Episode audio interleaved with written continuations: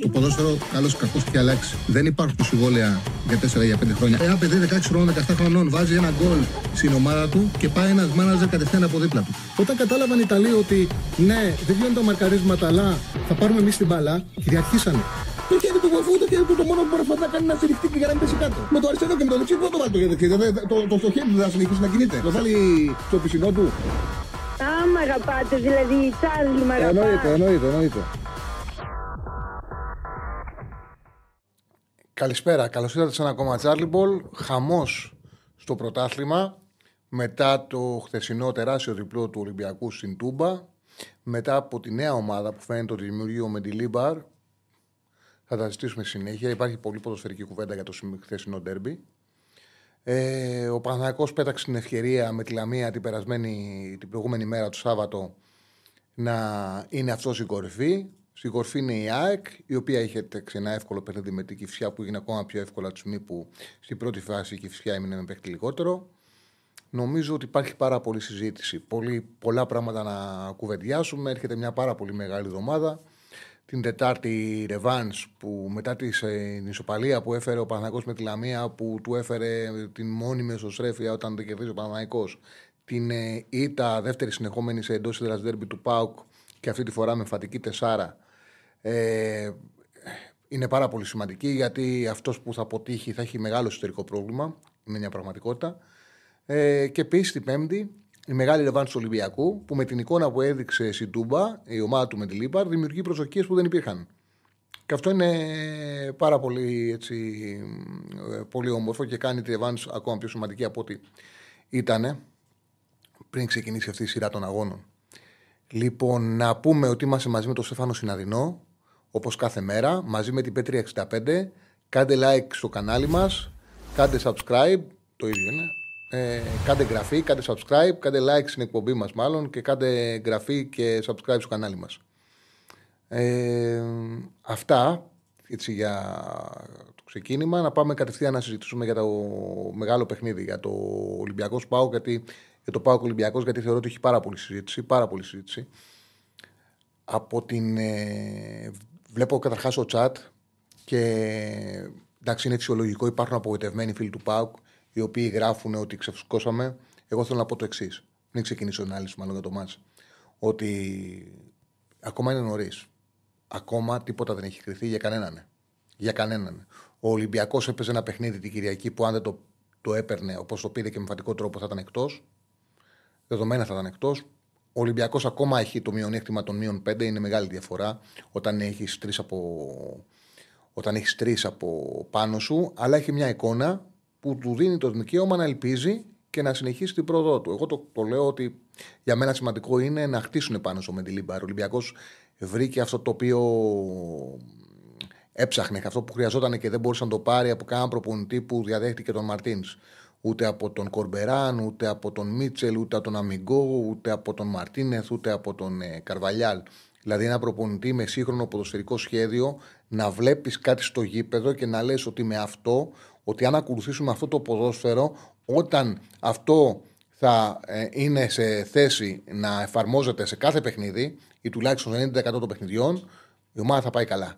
Δεν υπήρξε αυτό το Μαρτίνεθ. Εγώ, δηλαδή, κάναμε μια, κάναμε μια κουβέντα όταν ε, ε, θυμίζω όταν αποφάσισε η διοίκηση του Ολυμπιακού να απολύσει τον Μαρτίνεθ και έλεγα ότι καταλαβαίνω ότι οι φίλοι του Ολυμπιακού δεν είναι ευχαριστημένοι με αυτό γιατί κατα, κατανοούν ότι οι αλλαγές προπονητών δεν δίνουν κάτι αυτή τη στιγμή στην ομάδα. Όμως δεν είχα δει από τον Ισπανό προπονητή ένα ξεκάθαρο ποδοσφαιρικό σχέδιο. Δεν είδαμε ούτε τον Καρβαλιάλ. Νομίζω ότι είναι η πρώτη φορά που υπάρχει. Δηλαδή είναι ξεκάθαρο ότι υπάρχει. Εγώ το είχα πει από την προηγούμενη εβδομάδα, μόλις ανακοινώθηκε το όνομα, γιατί ήξερα τι ποδόσφαιρο πρεσβεύει.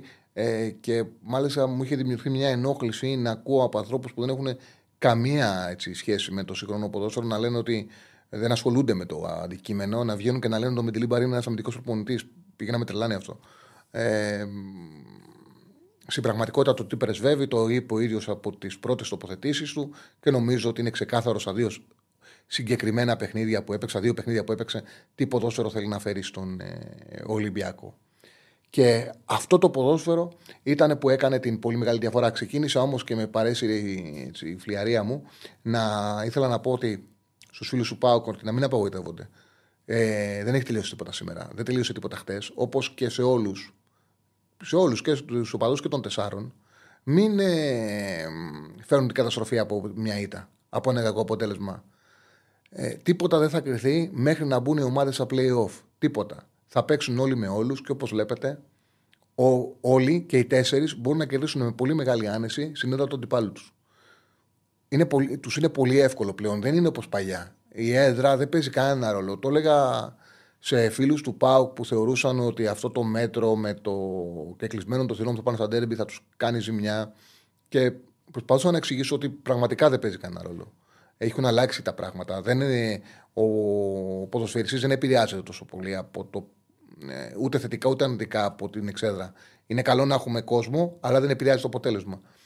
σα ίσα, αν μια ομάδα που παίζει εκτός έχει καλή τακτική και τους βγει η πίεση, είναι πιο εύκολο να βάλει καθαρές φάσεις. Δηλαδή, ε, είναι πιο εύκολο για τον Πάοκ να βάλει 4 στο Καρεσκάκη και για τον Ολυμπιακό να βάλει 4 στη Τούμπα. Από το να βάλει ο Ολυμπιακός 4 στον Πάοκ στο Καρεσκάκη και ο Πάοκ 4 στον Ολυμπιακό στην Τούμπα. Είναι πιο εύκολο χωρίς να κάνει πολλά πράγματα να πάει σε καθαρή ευκαιρία. Χωρίς να κάνει πολλά πράγματα επιθετικά. Εννοώ. Δηλαδή να του βγει η πίεση και να πάει σε καθαρή ευκαιρία. Ε, γι' αυτό το λόγο λέω ότι όλα θα κρυθούν από το τι φόρμα θα έχουν οι ομάδες στα playoff. Εκεί θα κρυθούν τα πάντα. Όλοι μπορούν να πάνε να κερδίσουν σε οποιαδήποτε έδρα. Το είναι η με τον Παναθαναϊκό. Ο Παναθαναϊκό έχασε από την ΑΕΚ στη λεωφόρο, πήγε στην Παπαρίνα, χωρίς να είναι έτοιμο το πλάνο του Τερήμ και για ε, λίγα λεπτά πριν το τέλος θα μπορούσε να πάρει το διπλό. Ουσιαστικά, αν δεν έκανε το λάθος ο Ζέκα, θα μπορούσε να κάνει το διπλό, να, να έχει το χέρι του έτσι και να μην έχει το χέρι του έτσι. Ο, ο Πάοκ έβαλε 4 στο Καρεσκάκη, έφαγε, ο Ολυμπιακός πήγε του, βάλε 4 στη Τούμπα.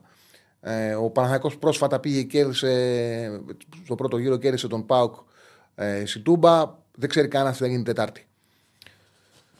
Και οι τέσσερις μπορούν με πάρα πολύ μεγάλη ευκολία να πάνε στην έδρα των αντιπάλων τους και να κερδίσουν. Τώρα, Όπως δεν πρέπει να απογοητεύονται οι φίλοι του ΠΑΟΚ, έτσι και οι φίλοι του Ολυμπιακού δεν πρέπει να βγάζουν από το μυαλό τους ότι ο Ολυμπιακός είναι μια ομάδα που έχει δουλέψει άσχημα για τουλάχιστον δύο χρόνια. Εγώ θεωρώ ότι είναι κακή και η τελευταία δουλειά του Μάρτινς, πολύ κακή και έφερε αυτή την πτώση. Ε, και δεν, μπορεί, δεν υπάρχουν μάγοι στο ποδόσφαιρο. Υπάρχουν σωστά ποδοσφαιρικά πλάνα. Και συνήθως χρειάζεται και χρόνος. Πολλές φορές η καλή ποδοσφαιρική δουλειά των χρόνων τον κερδίζει, αλλά ο μοναδικός κίνδυνος που μπορεί να υπάρξει για να αποτύχει ο Μεντιλίμπαρ είναι ο εξής. Το γεγονός ότι άμεσα του βγήκε το αποτέλεσμα, του βγήκαν τα αποτελέσματα, να μην δημιουργήσει μια υπεραισιοδοξία και να θεωρήσουν στον Ολυμπιακό, ε, ειδικά στην διοίκησή του, ότι εντάξει, μωρέ, του δώσαμε με καλή ομάδα, καλούς παίκτες. Οπότε υπάρχει απέτηση και στο conference να πάει καλά και να πάρει και τον τίτλο. Ε, είναι ο μοναδικός τρόπος να αποτύχει. Αν στον Μεντιλίμπαρ του δώσεις ένα, ένα χρονικό περιθώριο να σου χτίσει την ομάδα και να μην ασχοληθείς. Δεν λέω ότι ο Ολυμπιακός, αν του προκύψει ο τίτλος, να πάει να τον πάρει. Λέω να μην κρυθεί από αυτό. Αν προκύψει, προέκυψε. Ε, Α πάμε όμως στο παιχνίδι. Λοιπόν, ο Μεντιλίμπαρ τι έκανε; Ο Μεντιλίμπαρ έκανε αυτό το οποίο είπε πρώτη μέρα και το είπε και στο τέλος ε, του παιχνιδιού συνέντευξη τύπου. Ότι δεν ήρθα εδώ να ακολουθήσω και να διορθώσω λάθη άλλων, ήρθα εδώ για να εφαρμόσω το ποδοσφαιρό μου. Ποιο είναι το ποδοσφαιρό μου, τι σας είχα πει από την πρώτη στιγμή που ανέλαβε ο Μεντιλίμπαρ. Το όνομά του, σας είπα ότι στην Ισπανία φτιάχτηκε όταν στα καλά του χρόνια στην Eibar βγήκαν ε, οι αριθμοί analytics που τότε ήταν ε, στα, σπάγρα, στα σπάργανα, στα σπάγρανα, πώς λέγεται η λέξη, Σπάργανα. Σπάργανα. μου τη συλλεξία μου. Σπάγρα, σπάργα, για πες είναι; Σπάργανα. Σπάργανα. Σπάργανα. Λοιπόν, όταν ήταν στα σπάργανα τους ε, και βγήκε ότι στην πίεση ψηλά μια ομάδα που τη λένε η Μπαρ και έχει ένα προπονητή γυρολόγο σε μικρές ομάδες που δεν έχει πάρει καμιά μεγάλη ομάδα, είναι η πρώτη σε κλεψίματα του αντιπάλου. Αυτό είναι το ποδόσφαιρο του Μεντιλίμπαρ. Και αυτό το ποδόσφαιρο πήγε να εφαρμόσει στη Τούμπα. Πάμε να, στο, να δείξουμε λίγο το τάμπλετ. Δεν θα κουράσω πάρα πολύ με το τάμπλετ. Αλλά ουσιαστικά με το τάμπλετ και τους αριθμούς είναι πάρα πολύ εύκολο να καταλάβουμε τι έκανε ο Μεντιλίμπαρ. Το αρχικό του σχέδιο είχε ένα πάρα πολύ μεγάλο ρίσκο. Πάρα πολύ μεγάλο ρίσκο. Είχε το Ποντένσε στην πλευρά του Ορτέγκα και τον Φορτούνι Γίτσες στην πλευρά του Ροντινέη. Τι είχε, δεν υπήρχαν όπως γίνεται συνήθως καλύψεις στα άκρα. Δεν υπήρχε εδώ Δηλαδή ουσιαστικά Αυτή η τακτική, βλέποντάς την, θεωρείς και εγώ αυτό θεωρούσα, ότι θα δώσει δυνατότητα και στο Σάσερ να ανέβει και στον Μπάμπα να ανέβει και θα αφήσει εκτοθυμένου ο Ροντινέ και τον Ορτέγκα. Εντάξει, στην πραγματικότητα ο Ολυμπιακός είχε μόνο πρόβλημα με τον Ορτέγκα. Ήταν ο μοναδικός χώρος που έχασε μονομαχίες ο Ολυμπιακός, δέχτηκε τον γκολ και ε, επιτράπηκε στον Τεσπότοφ να πάει σε τρεις καθαρές ελικές για γκολ. Το μοναδικό πρόβλημα ήταν ο Ορτέγκα. Που πράγματι δεν είχε την κάλυψη του Μποντένσε και ήταν φυσιολογικό. Υπάρχει όμως μια εξής πραγματικότητα. Για να σου παίξει μια ομάδα από τα άκρα, θα πρέπει να συμβεί αυτό. Να, να πάει πάσα από τον άξονα. Δηλαδή να πάρει την μπάλα ο Σντόευ, να πάρει την μπάλα ο Μουρκ και να παίξει στον Τεσπόντοφ. Να παίξει στο ανέβασμα του Μπακ, στο ανέβασμα του Σάσρε. Από διαγώνια πάσα επιτίθεσαι στα άκρα. Δεν μπορεί να επιτεθεί στα άκρα. Δεν είναι εύκολο να πάρεις την μπάλα εδώ από τα άκρα και να παίξεις κατευθείαν στα άκρα και να ανοίξεις την άμυνα. Όλα συμβαίνουν στο ποδόσφαιρο, αλλά το πιο σύνηθες είναι για να παίξεις στα άκρα, να πάρει ο κεντρικός σου χαφ χώρο και χρόνο και να σου πατσάρει ή σαν έβασμα extreme ή να σου βγάλει overlap από back. Πρέπει ή να σου αλλάξει γρήγορα την, ε, να σου αλλάξει γρήγορα την πλευρά. Ο Ολυμπιακός τι έκανε; Ο Ολυμπιακός έκανε αυτό το οποίο σας βλέπετε και με τον τρόπο που έχω κάνει το σχηματισμό του. Ο Ολυμπιακός. Έλα μου λέγαμε ότι μου, το είχα ώρα και μου έχει κάνει κάποιες αλλαγές. Τι ρέτσος εδώ πέρα, τι βλάκι. Εδώ δεν υπάρχει ρέτσος. Εδώ είναι ο. Εδώ είναι ο. Ο Τσικίνιο, κάτσε να ψάξω σωστά. Εδώ είναι ο Τσικίνιο. Εδώ είναι ο Καρμό. Ε, οπότε είναι Τσικίνιο Όρτα, Έσε, Ποντένσε Φορτούνης Ζοντινέη. Όρτα εντάξει, είναι όλοι, είναι όλοι καλά. Εδώ είναι Κωνσταντέλιας, Ντεσπόντοφ, Τόμας Μουρκ, Μεϊτέος Ντόεφ. Όλοι εντάξει είναι. Εδώ έχει Τάισον και Ζήφκο καλά. Αλαντάνο, και να φτιάξουμε και αυτό. Εδώ είναι ο. Εδώ είναι. Πού είναι στο πέρα. Πού είναι ο Κωνσταντέλιας; Πού είναι ο Κουλεράκη. Λοιπόν, Τόμας Κωνσταντέλιας, Δεσπότοφ, Μούρκος Ντόεφ, Μεϊτέ Μπάμπα, Τάισον Ζήφκοβιτς. Αντώνιο Σβάπ, Τσιγκάρα Ζήφκοβιτς. Τι έχουμε, δύο Τάισον, έχει λάθει το υπολογιστής. Τέλος πάντων, τους βγάζω αυτούς, εδώ βάζω το 20 και εδώ βάζω το 19. Έχουν εμφανιστεί δύο Τάισον ξαφνικά. Τέλος πάντων. Εδώ είναι ο Κουλιεράκη και εδώ είναι ο, ο, εδώ είναι ο Κετζιόρα και εδώ είναι ο Κουλιεράκη. Okay. Το ίδιο πράγμα είναι, δεν αλλάζει κάτι. Εδώ πέρα έχουν μπερδευτεί οι παίκτες του Πάου. Κανένα πρόβλημα. Λοιπόν. Τι... Άσο, δεν πειράζει, εντάξει, δεν, δεν, δεν, δεν τρέχει τίποτα. Λοιπόν, αυτό που θέλω να δείξω έτσι αφορά περισσότερο τον Ολυμπιακό. Ο Ολυμπιακός τι έκανε. Ο Ολυμπιακός εδώ εγκλώβησε την πρώτη πάσα του Πάου. Πήγε εδώ, πήγαν εδώ πάνω στον Οσντόεφ, πάνω στον Μεϊτέ και πάνω στον Μουρκ. Δεν τους επέτρεψε να πάρουν την μπάλα και τι δεν επέτρεψε ο Ολυμπιακός. Δεν επέτρεψε εδώ στον Μεϊτέ να πάρει την μπάλα και να γυρίσει ποτέ πρόσωπο και να παίξει. Ε, ε, ουσιαστικά ανέδειξε αυτό το οποίο το λέω πάρα πολύ συχνά, ότι το δίδυμο Μεϊτέο Δόευ είναι υπερεκτιμημένο. Όμως για να καταλάβει κάποιος ότι είναι υπερεκτιμημένο το δίδυμο, θα πρέπει να τους ασκήσει πίεση. Γιατί αν ο Μεϊτέ βρει χώρο και χρόνο, εδώ θα πάρει την μπάλα, θα πασάρει, έχει ποιότητα. Όμως ο Ολυμπιακός του Μεντιλίμπαρ έκανε το εξής. Τους πίεσε σε πρώτη πάσα συνέχεια και τους έβγαλε κλεψίματα και από τη στιγμή που τους έπαιρνε μπάλες εδώ, ήταν και εύκολο και για το Φορτούνι να μπει εσωτερικά και για το Ποντένσε να μπει εσωτερικά και στην πραγματικότητα το παιχνίδι το πήρε ο Ποντένσε. Αλλά πώ το πήρε το παιχνίδι ο Ποντένσε; Το πήρε το παιχνίδι ο Ποντένσε γιατί εγκλώβησε ο, Ολυμπιακός, πέτυχε τεράστιες νίκες εδώ, σε αυτό το χώρο, στον άξονα του παιχνιδιού. Εδώ, πέτυχε εδώ τεράστιες νίκες. Και ουσιαστικά αυτές οι νίκες αποδεικνύονται εύκολα και με αριθμούς. Θέλω να δείτε τα εξής νούμερα τα οποία δείχνουν και τη διαφορά που για μένα είναι, για μένα είναι, είναι πραγματικότητα κυριάρχηση ο Πάου. Καταρχάς, υπάρχουν η συνολική, μια κάρτα πάρα πολύ σημαντική. Και μετά από εκεί πέρα θα σας δείξω και τα νούμερα που βγάλανε οι τρεις κεντρικοί χαφ Έσε, Τσικίνιο, Όρτα και η. Εδώ δεν υπάρχει, ο Σαμάτα. Φύγε το μα, Σαμάτα. Και η τριάδα Οσδόεφ Μουρκ Μεϊτέ. Λοιπόν, καταρχάς θέλω να δείξουμε την κάρτα σε μου ε, με. Δείτε, πάσε στο 1 τρίτο του αντιπάλου. Ε, η τριάδα χαφ, η τριάδα χαφ, η τριάδα χαφ, ε, η τριάδα χαφ του Ολυμπιακού είχε 7 πάσες στο 1 τρίτο του αντιπάλου. Η τριάδα χαφ του ΠΑΟΚ, η τριάδα χαφ, η τριάδα χαφ του ΠΑΟΚ είχε 7 μόλις, μόλις 7 πάσες στο 1 τρίτο του αντιπάλου. Η τριάδα χαφ του ΠΑΟΚ. Η τριάδα χαφ του Ολυμπιακού είχε 21 21. Και τα κλεψίματα ήταν 4-13 και τα κοψίματα 0-5. Αυτοί οι αριθμοί δείχνουν την κυριαρχία που είχε ο Ολυμπιακός στο, στο χώρο του κέντρου. Όπως επίσης σημαντικό νούμερο ότι στο μισό γήπεδο του αντιπάλου ο, ο Πάοκ είχε 125 πάσες, ο Ολυμπιακός 149. Δηλαδή εδώ βλέπουμε την, το χαρακτήρα που θέλει να βάλει ο Μεντιλίμπαρ στην ομάδα του Ολυμπιακού και τι ήταν αυτό που έδωσε την κυριαρχία, την απόλυτη κυριαρχία στον άξονα ε, του Ολυμπιακού απέναντι σε αυτό το Πάοκ. Και πάμε να δούμε, να ξεκινήσουμε, να δείξουμε νούμερα και να ξεκινήσουμε με τους χαφ. Να δούμε τι πέτυχε ο Ολυμπιακός. Ουσιαστικά πέτυχε ε, να, εξασφα... να εξαφανίσει, να βραχικυκλώσει εντελώς τον άξονα του ΠΑΟΚ. Να δείξουμε τα νούμερα του ΜΕΙΤΕ, για παράδειγμα, να δείτε πόσο άδεια ήταν το παιχνίδι, πόσο άδειο ήταν το παιχνίδι του ΜΕΙΤΕ σε σχέση με αυτά που, που παρουσιάζω, στα, που έχουμε παρουσιάσει στα υπόλοιπα ντέρμπι. Ο ΜΕΙΤΕ σε 72 λεπτά είχε μόλις ε, 37 επαφές με την μπάλα. Είχε 21 σε 26 πάσες. Μικρά νούμερα. Τρεις πάσες στο 1 τρίτο του αντιπάλου. Τρεις πάσες στο 1 τρίτο του αντιπάλου. Ε,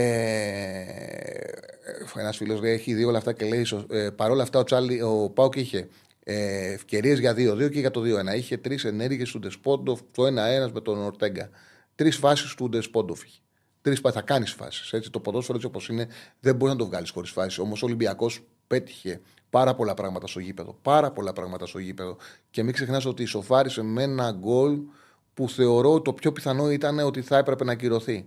Έχει κάνει φάουλο ο Κωνσταντίνια ο Ροντινέη. Δεν βρίσκει τίποτα άλλο. Το μόνο που βρίσκει είναι το πόδι του. Βάζει το πόδι του μπροστά και βρίσκει το Ροντινέη. Είναι περίεργο που δεν φώναξε ο, ο, ο, ο, ο Βάρ τον διαιτητή να ξαναδεί τη φάση. Να κάνει ανασκόπηση της φάσης, όπως λένε και οι μεγάλοι καθηγητές διαιτησία. Λοιπόν, ε, δεν γίνονται ανασκοπήσεις των φάσεων. Το Βάρ, αν έχει διαφορετική άποψη, φωνάζει οι διαιτητέ. Εδώ, εκείνη τη φάση πιστεύω ότι δεν γράφεται κιόλας. Όταν είναι φάουλο και δεν έκρινε το παιχνίδι, ο Ολυμπιακός ο καθάρισε. Λοιπόν, ε, ο Μεϊτέ είχε τρεις στον τρίτο του αντιπάλου. Δεν είχε επιτυχημένη τρίπλα, 0 σημεία. Είχε ένα στα τρία κερδισμένα τάκλινγκ και ένα κλέψιμο. Αλλά τα νούμερα τα σημαντικά ποια είναι. 37 επαφές με την μπάλα ο Μεϊτέ, 21-26 μεταβιβάσεις, 3 μόλις στο 1 τρίτο του αντιπάλου. Πάμε στον Οσδόεφ. 90 λεπτά. 37 επαφές με την μπάλα. 20-26 πάσες. Μία στις τρεις μόνο μεγάλες. Τρεις στο 1 τρίτο του αντιπάλου. Μούργκ. Να δείτε πόσο άδειο παιχνίδι είχαν τα χάφ του Πάουκ και πόσο γεμάτο είχαν οι χάφ του Ολυμπιακού. Μούργκ. 61 λεπτά. 23 επαφές. Μόλις 7 στι 11 πάσες. Μία πάσα στο 1 τρίτο του αντιπάλου το δεκάρι της ομάδας. Αν βάλουμε αυτό, το μία, ε, ε, μία πάσα στο 1 τρίτο του αντιπάλου του Μούργκ και για ακόμα μια φορά το ότι ο Σαμάτα πάτησε στην αντίπαλη περιοχή μία φορά, δηλαδή το center for, την περιοχή του Ολυμπιακού την πάτησε μια φορά. Και ο Μουρ το δεκάρι στο 1 τρίτο του αντιπάλου έδωσε μία εύστοχη πάσα. Καταλαβαίνει κανείς το τι πέτυχε ο Ολυμπιακός και πού απέτυχε ο Πάουκ. Λοιπόν, και πάμε να δείξουμε τα νούμερα των χάφ του Ολυμπιακού. Έσε. 41 επαφές με την μπάλα. Εδώ δείτε. Διαφορά. 30-41 πάσες, κυρίαρχος ο ΕΣΕ. Κυρίαρχος. 15 15 μεταβιβάσεις εύστοχες στο μισό του αντιπάλου πάνω το κέντρο. 44. Ε, οι 44 είναι 44.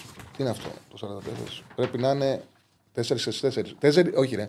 4 στις 4 μεγάλες πάσες. 4 στις 4 μεγάλες πάσες. Δεν έχω βάλει το, τον κάθετο. 4 στις 4 μεγάλες πάσες. 5 πάσες στο 1 τρίτο του αντιπάλου πέντε έσοχες με βάση ένα τρίτο του αντιπάλου, ένα στα δύο τάκλιν, τρία κοψίματα σε χαμηλά μέτρα και ένα κλέψιμο. Ο Έσε ήταν εκπληκτικός σε εσύ 6. Εκπληκτικός. Τσικίνιο. 46 επαφές με την μπάλα.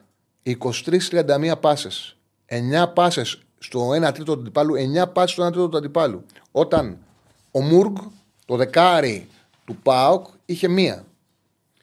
Και μία εκεί Όρτα, 41 λεπτά, 41 επαφές, 29-37 μεταβάσεις, 7 πάσει στον τρίτο του τυπάλου. Εδώ βλέπετε η μεγάλη κυριαρχία, η μεγάλη κυριαρχία πραγματικά που είχε στον άξονα του Ολυμπιακός.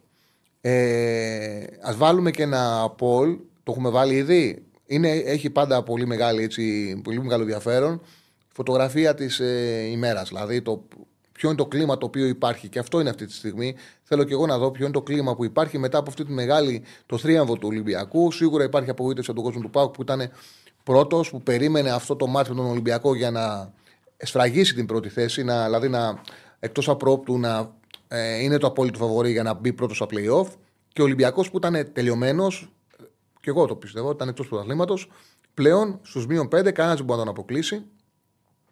Ε, σίγουρα έχει μεγαλύτερο τεζαβαντάζ από τους υπόλοιπους, αλλά ε, πλέον είναι μέσα στη μάχη γερά και με ένα καινούριο ποδοσφαιρικό σχέδιο. Λοιπόν, ε, και έχουμε και τις αποδόσει του 565. Δείτε πόσο μικρές είναι οι αποστάσεις. Πρώτο φαβορή η ΑΕΚ με απόδοση 2,5. Δεύτερο φαβορή ο Παναγό 5,5. 3,5. Ακολουθεί ο Πάουκ με 4 και ο Ολυμπιακός με 5. Πολύ κοντά και οι 4 πολύ κοντά μεταξύ τους. Υπάρχουν και άλλα νούμερα που δείχνουν το πόσο κακός ήταν ο Πάουκ σε σημαντικά θέματα. Δηλαδή, ο Κετζιόρα για παράδειγμα, ο Κετζιόρα δεν έχει πάει σε μονομαχία. Κοίταζα και τα νούμερα και ήταν 0 ήταν στις μονομαχίες. Ο Κεζιόρα που είναι στόπερ, δεν το έχω ξαναδεί σε ντερμπι, ήταν εκτός. Είχε 0, 0. Δεν πήγε πουθενά. Δεν πήγε πουθενά. Είχε τέσσερα κοψίματα μόνο σε χαμηλά μέτρα. Ε, 3-8 μεγάλες πάσες, 41-53 πάσες. Δεν πήγε σε μονομαχία. Ο Κουλιεράκης, όπου είχε πλάκα το ότι. Και, εντάξει, και εγώ λέω γίνεται συνέχεια όλο αυτό που έγινε με τον Μπακασέτα και ο Κουλιεράκης τον ακουμπάγανε και έκανε, και έκανε, γύρναγε στροφή και πέφτε κάτω και σφάζαζε. Δεν έχω ξαναδεί τέτοια συμπεριφορά γιατί το έκανε και μια φορά, το έκανε πολλές. Δεν το έκανε μία. Του κάνανε έτσι και ο Κουλιεράκη έκανε κύκλο ανάποδο, λες και τον πυροβόλαγε κανένας από μακριά από τα 30 μέτρα και έγιναν ανάποδο. Σημαίνει στο ποδόσφαιρο, δεν κατηγορώ Κουλιεράκη. Λαθασμένη νοοτροπία είναι, δεν είναι ωραίο, αλλά συμβαίνει στο ποδόσφαιρο. Δεν χρειάζεται να πέφτουμε τους παίκτες να τους τρώμε και να γίνεται χαμός. Απλά κάποιος θα πρέπει να του πει του κουλεράκι ότι αυτό που έκανες δεν είναι ποδοσφαιρικό και δεν μπορεί κανένας διαιτητής να κάνεις έτσι να κουμπάει το σύντοση στον νόμο, στον νόμο του αντιπάλου και να κάνεις κύκλο ανάποδο και να κάνεις ότι σε πυροβολήσανε. Δεν είναι λογικό. Ο Κουλιαράκης πήγε σε μάχες, κέρδισε και έχασε και είχε έναν ε, παρτενέρ δίπλα του που ήταν εκτός παιχνιδιού. Εκτός παιχνιδιού. Για τους Σαμάτα είναι ακόμα ένα ντέρμπι που δεν σουταρέ. Πόσες φορές έχω δείξει αυτό; Πόσες φορές έχω δείξει αυτό; Σαμάτα μηδέν εκτελέσεις σε ντέρμπι και μια επαφή στην περιοχή του αντιπάλου. Θεωρώ ότι. Το λέγαμε όλο το προηγούμενο διάστημα.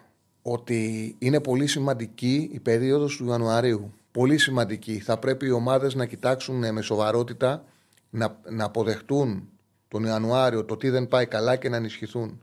Ο Πάουκ δεν το έκανε. Ο Πάουκ άφησε την ομάδα χωρίς ε, καλοφόρ. Αυτή είναι η πραγματικότητα. Ε, έπρεπε για μένα να αποδεχτούν το λάσου καλοκαιριού. Το λάσου καλοκαιριού ήταν ο Σαμάτα. Έχουν πολλά, πολύ, πολλά καλά πράγματα στον Πάουκ να κρατήσουν. Έχουν την δεύτερη χρονιά επαγγελματική ε, του Κοτάρσκι, σαν βασικός, του Γουλεράκη, του Κουσαντέγια, τη μεγάλη μεταγραφή του Ιανουαρίου του Τάισον, ο οποίος παίζει σαν να είναι πιτσυρικά. Την πολύ καλή χρονιά του Ζήφκοβιτς, την εκπληκτική μεταγραφή που κάνανε στα τέλη του καλοκαιριού του Ντεσπόντοφ που αποδίδει άμεσα και δείχνει ότι μπορεί να κάνει τη διαφορά την επιστροφή του Μπάμπα, έχουν πολύ καλά πράγματα, αλλά έγινε λάθος Σαμάτα. Ξεκάθαρα έγινε λάθος Σαμάτα. Ε, νομίζω ότι το σημαντικό, ειδικά έτσι όπως είναι πλέον το ποδόσφαιρο, που οι χρόνοι είναι ε, περίεργοι, είναι γρήγοροι, ε, η αδυναμία φαίνεται, έπρεπε στον Πάουκ να αποδεχτούν ότι κύριοι κάναμε λάθος, δεν θα χάσουμε τη χρονιά επειδή δεν πήραμε καλό φόρ. Ε, δεν πειράζει να, ε, να επομιστούμε το λάθος μας και να κάνουμε μια καλή μεταγραφή στην κορφή της επίθεσης, να πάρουμε ένα φόρ. Ο Πάουκ ε, παίζει τον ένα μετά τον άλλον και από το center for του δεν παίρνει τίποτα. Είχε 21 επαφές με την μπάλα, 8 στις 10 πάσες, καμία προθετική, καμία απειλητική, 0 εκτελέσεις, μία επαφή στην περιοχή του αντιπάλου center for. Δεν γίνεται έτσι. Και δεν είναι η πρώτη φορά. Δεν είναι η πρώτη φορά. Ε, ο Κωνσταντέγιας δεν μπόρεσε να βάλει τα παπούτσια του Τάισον. Δεν μπόρεσε δηλαδή, παίζοντας στα αριστερά, δηλαδή αυτό που, που προσφέρει ο Τάισον και θα μπορούσε να κάνει αν υπήρχε, αν υπήρχε ο Τάισον, αυτό που θα μπορούσε να κάνει είναι δηλαδή, αν θέλετε να ξαναδείξουμε λίγο το, το τάμπλετ, εδώ, στην, ε, εδώ στην, ε, το δείχνουμε, στην πίεση που είχε ο Ολυμπιακός, με τον Ναβάρο, για παράδειγμα, στην κορφή της επίθεσης, στην πίεση που ασκούσε, εδώ, εδώ να υπήρχε, άμα υπήρχε ο Τάισον, ο Τάισον μπορούσε, αντί για παράδειγμα το Κωνσταντέλια, ο Τάισον μπορούσε να κάνει αυτό. Που το κάνει συνέχεια. Να παίρνει την μπάλα και να πηγαίνει σε μεταφορά μπάλας. Μόνος του. Δεν υπήρχε αυτό το πράγμα. Δηλαδή ήταν εγκλωβισμένος. Ο Πάουξ στην πίεση δεν είχε ένα παίκτη να πάρει την μπάλα και να κάνει τη μεταφορά, να φύγει, να κάνει αυτό το οποίο κάνει πάντα, που κάνει πάντα ο Τάισον. Δεν υπήρχε κάποιος να, να απεγκλωβίσει τον Πάουκ από το pressing. Αντίθετα, εδώ ήταν εγκλωβισμένος, ο Μεϊτέ ερχόταν η πρώτη πάσα και πήγαιναν πάντα πάνω του και τον εγκλωβίζαν τον Μεϊτέ. Και δεν τον άφησαν, δεν τον άφηναν επιλογές. Και έγιναν την μπαλά πίσω, δεν την μπαλά αριστερά, την έχανε. Δεν είχε επιλογές. Είχε... Ουσιαστικά δεν επέτρεψαν ποτέ στον Μεϊτέ να πάρει την μπάλα και να γυρίσει πρόσωπο και να παίξει. Και να παίξει. Εκεί τον σκότωσε ο Μεντιλίμπαρ τον Πάο και νομίζω, και νομίζω ε, ότι δεν τον ήξερε ο, το Λουτσέσκου. Ε, δεν τον ήξερε ο Λουτσέσκου τον, ε, το Μεντιλίμπαρ. Δεν ήταν έτοιμος για να αντιμετωπίσει αυτό το ποδόσφαιρο ότι ευνηδιάστηκε. Δηλαδή, εγώ πιστεύω πραγματικά ότι δεν το περίμενε αυτό το pressing. Δεν περίμενε τον Ολυμπιακό ότι θα του φέρει αυτή την πίεση. Γιατί αν το περίμενε, θα είχε εναλλακτικό τρόπο. Δηλαδή, όπως έκανε με την ΑΕΚ που δεν κέρδισε, ε, όμως είχε ένα άλλο πλάνο.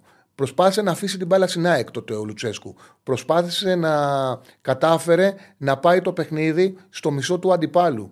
Της έδωσε την μπάλα και πήγε σε πρεσάρισμα, σε πρεσάρισμα αυτός, στο μεσαίο μπλοκ. Αλλά πήγε αυτό σε πρεσάρισμα. Εδώ δεν είχε εναλλακτικό σχέδιο. Εδώ έφαγε την πίεση του Μεντιλίμπαρ. Ήταν σαν να μην πίστευε ότι, ε, ότι μπορεί να κάνει κάτι τέτοιο ο Ολυμπιακός. Σαν να μην πίστευε ότι έχει τη δυνατότητα και τον καταλαβαίνω, δεν τον κατηγορώ. Δεν το έχει ξανακάνει ο Ολυμπιακός αυτό. Ο Μεντιλίμπαρ προσδεύει αυτό το ποδόσφαιρο, αλλά δεν μπορεί να φανταστείς επειδή είναι ένας προπονητής, ξαφνικά θα σου αλλάξει τόσο πολύ την ομάδα. Και θέλω να πω το εξής τώρα. Ότι αυτό το 4-3-3 με Έσε, Όρτα και Τσικίνιο δείχνει ικανό να αλλάξει ισορροπίες. Δηλαδή, πραγματικά περιμένουμε να δούμε τι θα φέρει στην πορεία. Γιατί είναι παιδιά τα οποία πρεσάρουν, τα οποία ξέρουν μπάλα, τα οποία μπορούν να συμμετάσχουν ισόποσα και ο Όρτα και ο Τσικίνιο και ανασαλτικά και δημιουργικά και όπως φάνηκε, ελευθερώνει το Ποντένσε και το Φορτούνι. Και δεν είναι τυχαίο το ότι που για πρώτη φορά ο Ολυμπιακός είχε καλή αμυντική λειτουργία, είδαμε το καλύτερο φετινό Ποντένσε, γιατί έπαιρνε την μπάλα απελευθερωμένος, κάνανε καλά τη δουλειά τους ανασαλτικά, κέρδισαν νίκες σε ψηλά μέτρα. Οπότε έπαιρνε την μπάλα ψηλά ο Ποντένσε και έκανε τα μαγικά του. Έκανε τα δικά του, τα οποία δεν τα είχε δείξει στο προηγούμενο, ε, στο προηγούμενο διάστημα όμως με ομάδες που ήταν άναρχες. Λοιπόν, έχετε στείλει πολλά μηνύματα. Καταλαβαίνω ότι υπάρχουν πολλοί έτσι, οπαδοί του ΠΑΟ, πολλοί που μιλάνε για κατάρρευση της ομάδας. Υπήρξε μια κατάρρευση, υπήρχε μια πάρα πολύ δύσκολη εβδομάδα. Υπήρξε μια προβληματική διαχείριση και ίσως και από το τεχνικό επιτελείο στα, σε αυτά τα ντέρμπι. Φαίνεται ότι κάποια πράγματα. Ε, να πει κάποιος ο Κουλεράκη, λέει ο φίλος, ότι το έχει πάρα πολύ λάθος, πολύ διαμαρτυρία και πολύ θέατρο. Ναι, δεν είχε ωραία νοοτροπία και εμένα με ο Κουλεράκης και το είπα. Και το είπα. Ο Μουρκ με το που υπέγραψε το νέο συμβόλαιο, στέρνατε και αν είναι τυχαίο, δεν ξέρω αν είναι τυχαίο. Κοίταξε, εγώ δεν κατάλαβα γιατί ο Πάουκ να κάνει τριετέ ο Μουρκ. Δηλαδή, ο, ο Μουρκ ήταν ένας παίκτης όπου ναι, έκανε ένα θαυμάσιο τρίμηνο. Όμως ο Πάουκ τον είχε καιρό, δεν είχε δώσει αυτά τα πράγματα. Ε, το λογικό θα ήταν να του κάνει ένα συνένα να του κάνει ένα συν ένα, να τον ανανεώσει για ένα χρόνο και μετά να ξαναπαναξιολογήσει την κατάσταση. Το συν τρία να του κάνει τριετέ, το θεωρώ υπερβολικό. Σε κάθε περίπτωση δεν είναι μόνο ο Μουρ που δεν πήγε καλά. Ο Μουρ ήταν χειρότερος από όλους. Ήταν εντελώς εκτός παιχνιδιού.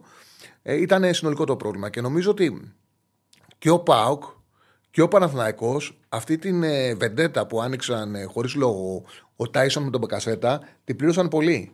Και ο Παναθηναϊκός την πλήρωσε πολύ γιατί ίσως αν είχε τον Μπεκασέτα στον πάγκο ε, επειδή υπολογίζω ότι ο Τερήμ δεν τον έβαζε με τη Λαμία, αλλά το πιο πιθανό ήταν να τον είχε στον πάγκο για ασφάλεια, θα βοηθούσε να πάρει στο τέλος το παιχνίδι ο Παναθανικό με τη Λαμία και ο Πάοκ, γιατί έλειψε πάρα πολύ ο παίκτης ο οποίος θα μπορούσε να απεγκλωβίσει. Ήταν ο μοναδικός που θα μπορούσε να απεγκλωβίσει ε, τον ε, Πάοκ από αυτή την πραγματικότητα που του έκτισε ο Μεντιλίμπαρ.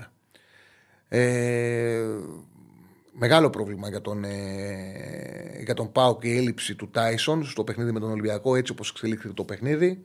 Μεγάλο πρόβλημα ο Σαμάτα. Μεγάλο πρόβλημα ο Μουρκ. Δεν πήρε τίποτα από το 10 και από την κορφή της επίθεσης. Πολύ κακό ο και ώρα παρτενέρ του Κουλεράκη. Πολύ κακό ο χθεσινό παιχνίδι, ενώ είχε δέσει σαν δίδυμο. Ε, Χτες ήταν εκτός παιχνιδιού. Ήταν δηλαδή ο, σαν να μην υπήρχε στόπερ στην ε, δεξιά πλευρά. Λοιπόν, να πούμε λίγο, λίγα πράγματα και για τον Παναθηναϊκό. για οτιδήποτε άλλο θέλει να με ρωτήσετε και να βγάλουμε και γραμμές, γιατί φαντάζομαι ότι ο κόσμος θα θέλει να τοποθετηθεί, θα θέλει να πει και τη δική του άποψη. Ε, να μείνω λίγο στο ντέρμπι έτσι τα μηνύματά σας. Ο Μεϊτέ θα ταιριάζει περισσότερο στο μάτσο με Μανακό που δεν έχει γρήγορους παίκτες στο κέντρο. Ο Μεϊτέ, φίλε, είναι ο βασικός χαφ του Πάουκ. Ε, όσο όλα τα μεγάλα παιχνίδια θα παίζει. Απλά δεν είχε εμφανιστεί ένας προπονητής να κάνει αυτό που έκανε ο Μεντιλίμπαρ. Να παίξει καθαρό 4-3-3 ψηλά και να πιέσει και τον Μεϊτέ και τον Οσδόευ έχοντας εξάρι πίσω τους. Και να τους πιέσει στην πρώτη πάσα. Αυτό έκανε ο Μεντιλίμπαρ. Άφησε την ομάδα του ψηλά, αυτό είναι που γνωρίζει καλά, αυτό το ποδοσφαιρό διδάσκει και πίεσε τον Μεϊτέ στην πρώτη πάσα. Και εκεί ανέδειξε αδυναμίες του. Τις ανέδειξε ε, που δεν έχει δυνατότητα να απελευθερωθεί, δεν έχει τα γρήγορα πόδια. Άμα το πιέσει ο αντίπαλος και χάσει την μπάλα, δεν έχει γρήγορη άμεση κάλυψη. Έχει κάποιες αδυναμίες, έχει και πλεονεκτήματα. Αν του δώσει χώρο και χρόνο, είναι πολύ καλός ο, ο Μεϊτέ. Λοιπόν, είναι μάτι της χρονιάς για το Παναγικό Σπάουκ. Για τον έσε το 30-41 πάσες. Το, το έχω πει, είναι από τα πιο σημαντικά και το δείξαμε και σε κάρτες. Από τα πιο σημαντικά που πέτυχε ο Πάουκ, ε, ο Ολυμπιακός και δεν είναι μόνο 30-31 πάσες, είναι 15-15 πάσες ε, στο μισό του αντιπάλου, πάνω το κέντρο. Είναι 5 πάσες στο 1 τρίτο του αντιπάλου, 4-4 μεγάλες πάσες και αμυντικά είχε τρία κοψίματα, ένα κλέψιμο. Ήταν ένα πολύ καλή, μια πολύ καλή εμφάνιση των ΕΣΕ και ήταν ο παίκτης που κούμποσε στο pressing με τους Σικίνη όρτα και ήρθε αυτή έτσι η επιβράβευση. Ε, λοιπόν, αν το μπάσκετ λέει ένας φίλος τώρα, το είδα το μπάσκετ. Νομίζω ότι ο Ολυμπιακός έχει βρει. ήταν σε καλύτερη κατάσταση αυτή την εποχή. Ο Παναθανικό δείχνει κουρασμένος στο μπάσκετ. Ο Παναθανικό επίσης δείχνει ότι θεωρώ ότι θα έπρεπε να πάρουν ένα ψηλό ακόμα, ένα πιο ψηλό από τον, ε, από τον Λεσόρ και τη θέση 5. Το, λέγαμε, το έλεγα και πριν το μάτς με τους Σοάκα ότι ήταν μεγάλο όπλο για το Παναθανικό το ότι δεν έπαιζε ο Φάλ, γιατί η μεγάλη του αδυναμία σχέση με τον Ολυμπιακό είναι ότι δεν έχει ψηλό να μαρκάρει τον Φάλ. Ο Ολυμπιακός πήρε άλλους δύο, άλλα δύο πεντάρια. Ο Παναναναϊκό παρότι έχει ενισχυθεί, σε 5 δεν έχει ενισχυθεί, ενώ δεν υπολογίζει τόσο πολύ ούτε τον Αντετοκούμπο ούτε τον Πολωνό Αταμάν. Δεν καταλαβαίνω για ποιο λόγο ο Παναθηναϊκός δεν ενισχύθηκε σε 5 με ένα πιο ψηλό κορμί και διαφορετικό τύπου από τον Λεσόρτ. Πληρώνει πάρα πολύ το ότι δεν έμεινε ο Παπαγιάννης ο καλοκαίρι και ότι η επιλογή του αντι-Παπαγιάννη, του Πολωνού, του Μπαλτσερόφσκι, όπως λέγεται, δεν βγήκε. Ε, από τη στιγμή που είχε πολύ μεγάλο μπάτζετ ο Παναθηναϊκός, θεωρώ ότι έπρεπε να πάρει και ένα πεντάρι. Ο Ολυμπιακός είναι μια μαχητική ομάδα του Μπαρτζόκα. Εγώ θεωρώ ότι δεν έχει τόσο μεγάλο ταλέντο φέτος. Παρ' όλα αυτά όμως, επειδή είναι ομάδα προπονητή, επειδή έχει, έχει τους κώδικές της, ε, αξιοποίησε το ότι ο Παναθανικό δεν είναι σε καλή κατάσταση και τον κέρδισε και τον κέρδισε και εύκολα. Και ο Ολυμπιακός είναι μια ομάδα που πραγματικά μπορεί να παίζει στο ταβάνι των δυνατοτήτων της, το οποίο είναι πάρα πολύ σπουδαίο. Είναι πάρα πολύ σπουδαίο αυτό και πήρε το κύπελο.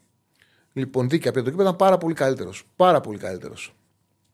Λοιπόν, να μιλήσουμε λίγο και για, τα, για την κέλα του Παναγικού στη Λαμία. Εντάξει, νομίζω ότι έχουμε και πάρα πολλά πράγματα να λύσουμε. Θεωρώ και ο κόσμος θα βγει να μιλήσει και για τον Τέρμπι, να βγει για το Παναναναϊκό Λαμία να πει. Ε, εντάξει, δεν υπάρχει τίποτα για διαιτησία. Αυτά είναι ασιότητες και είναι σε μια λογική που έκανε και ο Αλαφούζος, που ακολουθεί ο Λουτσέσκου, που ακολουθεί στον Ολυμπιακό με τον Κούγια, στο ότι να φωνάξουμε, να δείξουμε ότι ο ΙΑΕΚ είναι ο ισχυρός, ότι η ΑΕΚ ελέγχει, έχει ομάδες που επειδή φοβούνται ότι αν μπει η Λαμία, αν μπει ο Άρης που είναι πιο κοντά με τη διοίκηση της ΑΕΚ θα παίξουν και για την ΑΕΚ αυτές οι ομάδες. Και για αυτό το λόγο πάντα σηκώνουν και οι τρεις σηκώνουν έτσι το επικοινωνιακά χωρίς να υπάρχει λόγος γιατί αν εξαιρέσουμε το ΑΕΚ Ολυμπιακός, ε, τις δύο φάσεις που δικαίως ε, διαμαρτύρεται ο Ολυμπιακός, δεν έχουν γίνει ακραία πράγματα. Ε, έχουν, υπάρχουν ε, φάσεις ζητήσιμες. Αλλά ακραία πράγματα δεν έχουν γίνει. Τώρα στο Παναγικό Λαμία, όταν ο Παναγικό παίζει το 39 με παίχτη παραπάνω, είναι αστείο να γίνεται οποιαδήποτε συζήτηση. Έπαιζε το 39 με παίχτη παραπάνω απέναντι στη Λαμία, έπρεπε να μπορεί να την κερδίσει. Τώρα ήταν το τελευταίο μάτσο που ο Τερήμ ήθελε να το πάρει κάνοντας rotation. Ε, γιατί μετά πάμε στα playoff. Είναι τώρα ε, το μάτσο με τον Πάουκ. Δύο παιχνίδια εντός έδρας με Κυφυσιά και Άρη και τελειώνει στον Όφη. Το τελευταίο παιχνίδι που μπορεί να το πάρει με rotation ήταν αυτό με, με τη Λαμία. Ε, θα, ήταν τυχε, πήγαινα, φαινόταν θα ήταν δύσκολο το παιχνίδι ότι υπήρχε κίνδυνος για τον Παναθάκο να στραβώσει. Παραλ, όλα έδειχναν ότι θα είναι τυχερός με την αποβολή και με παίχτη λιγότερο στο διαχειριστή και θα το πάρει. Ε, πιστεύω ότι το μεγάλο λάθος έγινε στη διαχείριση του 2-1 όταν έβαλε το δεύτερο γκολ. Εκεί έπρεπε αμέσως να βγει ο Σπόραρ που δεν κουμπώνει έτσι με τον Γερεμέγεφ και να μπει ο Αράο ή να μπει και ο Ζέκα και να, είτε, είτε να μπαίνει ο Αράο σε 6 είτε ακόμα καλύτερα για τον Παναθηναϊκό να μπαίνει και ο Ζέκα και να παίζει ο Ζέκα στα χαφ και να γίνει ο Αράο στο κέντρο της άμυνας και να κλείνουν το 2-1. Έτσι θα παίρνει το παιχνίδι ο Παναθηναϊκός, δεν θα έχει κανένα πρόβλημα. Εγώ πιστεύω ότι αυτά τα οποία ε, πλέον είναι δεδομένα για τον Παναθηναϊκό και αποδείχτηκαν και στο παιχνίδι με τη Λαμία είναι ότι ο Αράο πρέπει να το κάνουν καλύτερα να τον ξεκουράζουν στου προπονήσεις παρά στα παιχνίδια. Αν έχει παιχνίδι με παιχνίδι, ας σου κάνουν μασάζ, ας τον ε, φρεσκάρουν το ιατρικό επιτελείο για να παίζει. Α ε, παίρνει ρεπό σε καμιά προπόνηση για να παίζει, γιατί τον είναι απαραίτητο για τον Παναθηναϊκό να είναι στο γήπεδο Αράο. Είναι πολύ σημαντικός για τον Παναθηναϊκό. Με το Βιλένα στο 8 υπάρχει σοβαρό θέμα. Έχει σοβαρό θέμα ο Παναθηναϊκός το Βιλένα στο 8. Ε, σε πολύ λίγα παιχνίδια φαίνεται ότι μπορεί να, να παίξει ο Βιλένα στο 8. Και ε, ο Μπακασέτας είναι, το έλεγα και, και την Παρασκευή και την Πέμπτη, ότι ο Μπακασέτας είναι ο ηγέτης του Παναθηναϊκού και είναι η μεγαλύτερη απώλεια μαζί με τον Αράος στο κέντρος της άμυνας που μπορεί να έχει ο Παναθηναϊκός. Ε, η ατυχία του Τερήμ είναι ότι από τη στιγμή που αποκτήθηκε ο Μπακασέτας δεν είναι υγιής ο Ιωαννίδης και δεν έχουν παίξει ποτέ μαζί. Όπου ουσιαστικά το επιθετικό όπλο του Παναθηναϊκού είναι ο Μπακασέτας με τον Ιωαννίδη. Τώρα από εκεί πέρα, όπως και οι φίλοι του ΠΑΟΚ, έτσι και οι φίλοι του Παναθηναϊκού, μασάζ ε, Νούρου, λέει ο φίλος ο 26, που βλέπει πολύ Pornhub. Λογικό είναι, εντάξει, δεν τον κατηγορώ γι' αυτό. Εντάξει. Όλοι βλέπουν. Λοιπόν. Και όποιος δεν βλέπει είναι ψεύτης. Όποιος λέει ότι δεν βλέπει. Ε, δεν γίνεται να μην βλέπεις, εντάξει. Mm. Λοιπόν. Ε, τι θέλω να πω, τι έλεγα. Με αποσυντώνησε ο φίλος ο Μπουγάτσα. Λοιπόν, α, έλεγα για, τον έλεγα για τον Παναθηναϊκό, για τους φίλους του Παναθηναϊκού. Το Σάββατο υπήρχε μια, έτσι, με, με μεγάλος εκνευρισμός. Όπου υπάρχει πάντα αυτός ο εκνευρισμός μετά από ήττες. Μετά νιώθουν όλη την ανάγκη να βγάλουν ε, τα συχτήρια τους, να τα γράψουν στο social media. Να... Δεν χρειάζεται. Ήταν λάθος το 2-2. Μπορούσε με καλύτερη διαχείριση ο Παναθηναϊκός να το πάρει το παιχνίδι. Όπως και στον φίλου του Πάοκ, όπως και στους οπαδού οποιαδήποτε από τους τέσσερις που γκελάρουν όλα θα κρυθούν στα playoff. Υπάρχει χώρος, χρόνος. Ο Παναναναϊκό έχει βελτιώσει με τον ε, Τερήμ, έχει βρει τον τρόπο που ανασταλτικά θα είναι καλύτερος. Με Αράο Γετβάη έφτιαξε ένα καλό αμυντικό δίδυμο. Χρειάζεται δύο εκ των Τσέριν, Κότσιρα, Πέρεθ μπροστά τους. Το πρόβλημα για το μάτσο των Μπάουκ είναι το εξής. Πέρεθ θα κτίσει τιμωρία με κάρτες και ο Πέρεθ και ο Τσέριν αυτή τη στιγμή δεν ξέρουμε ακόμα αν είναι διαθέσιμος. Οπότε αν γίνει αυτό, μένει με τον Κότσιρα.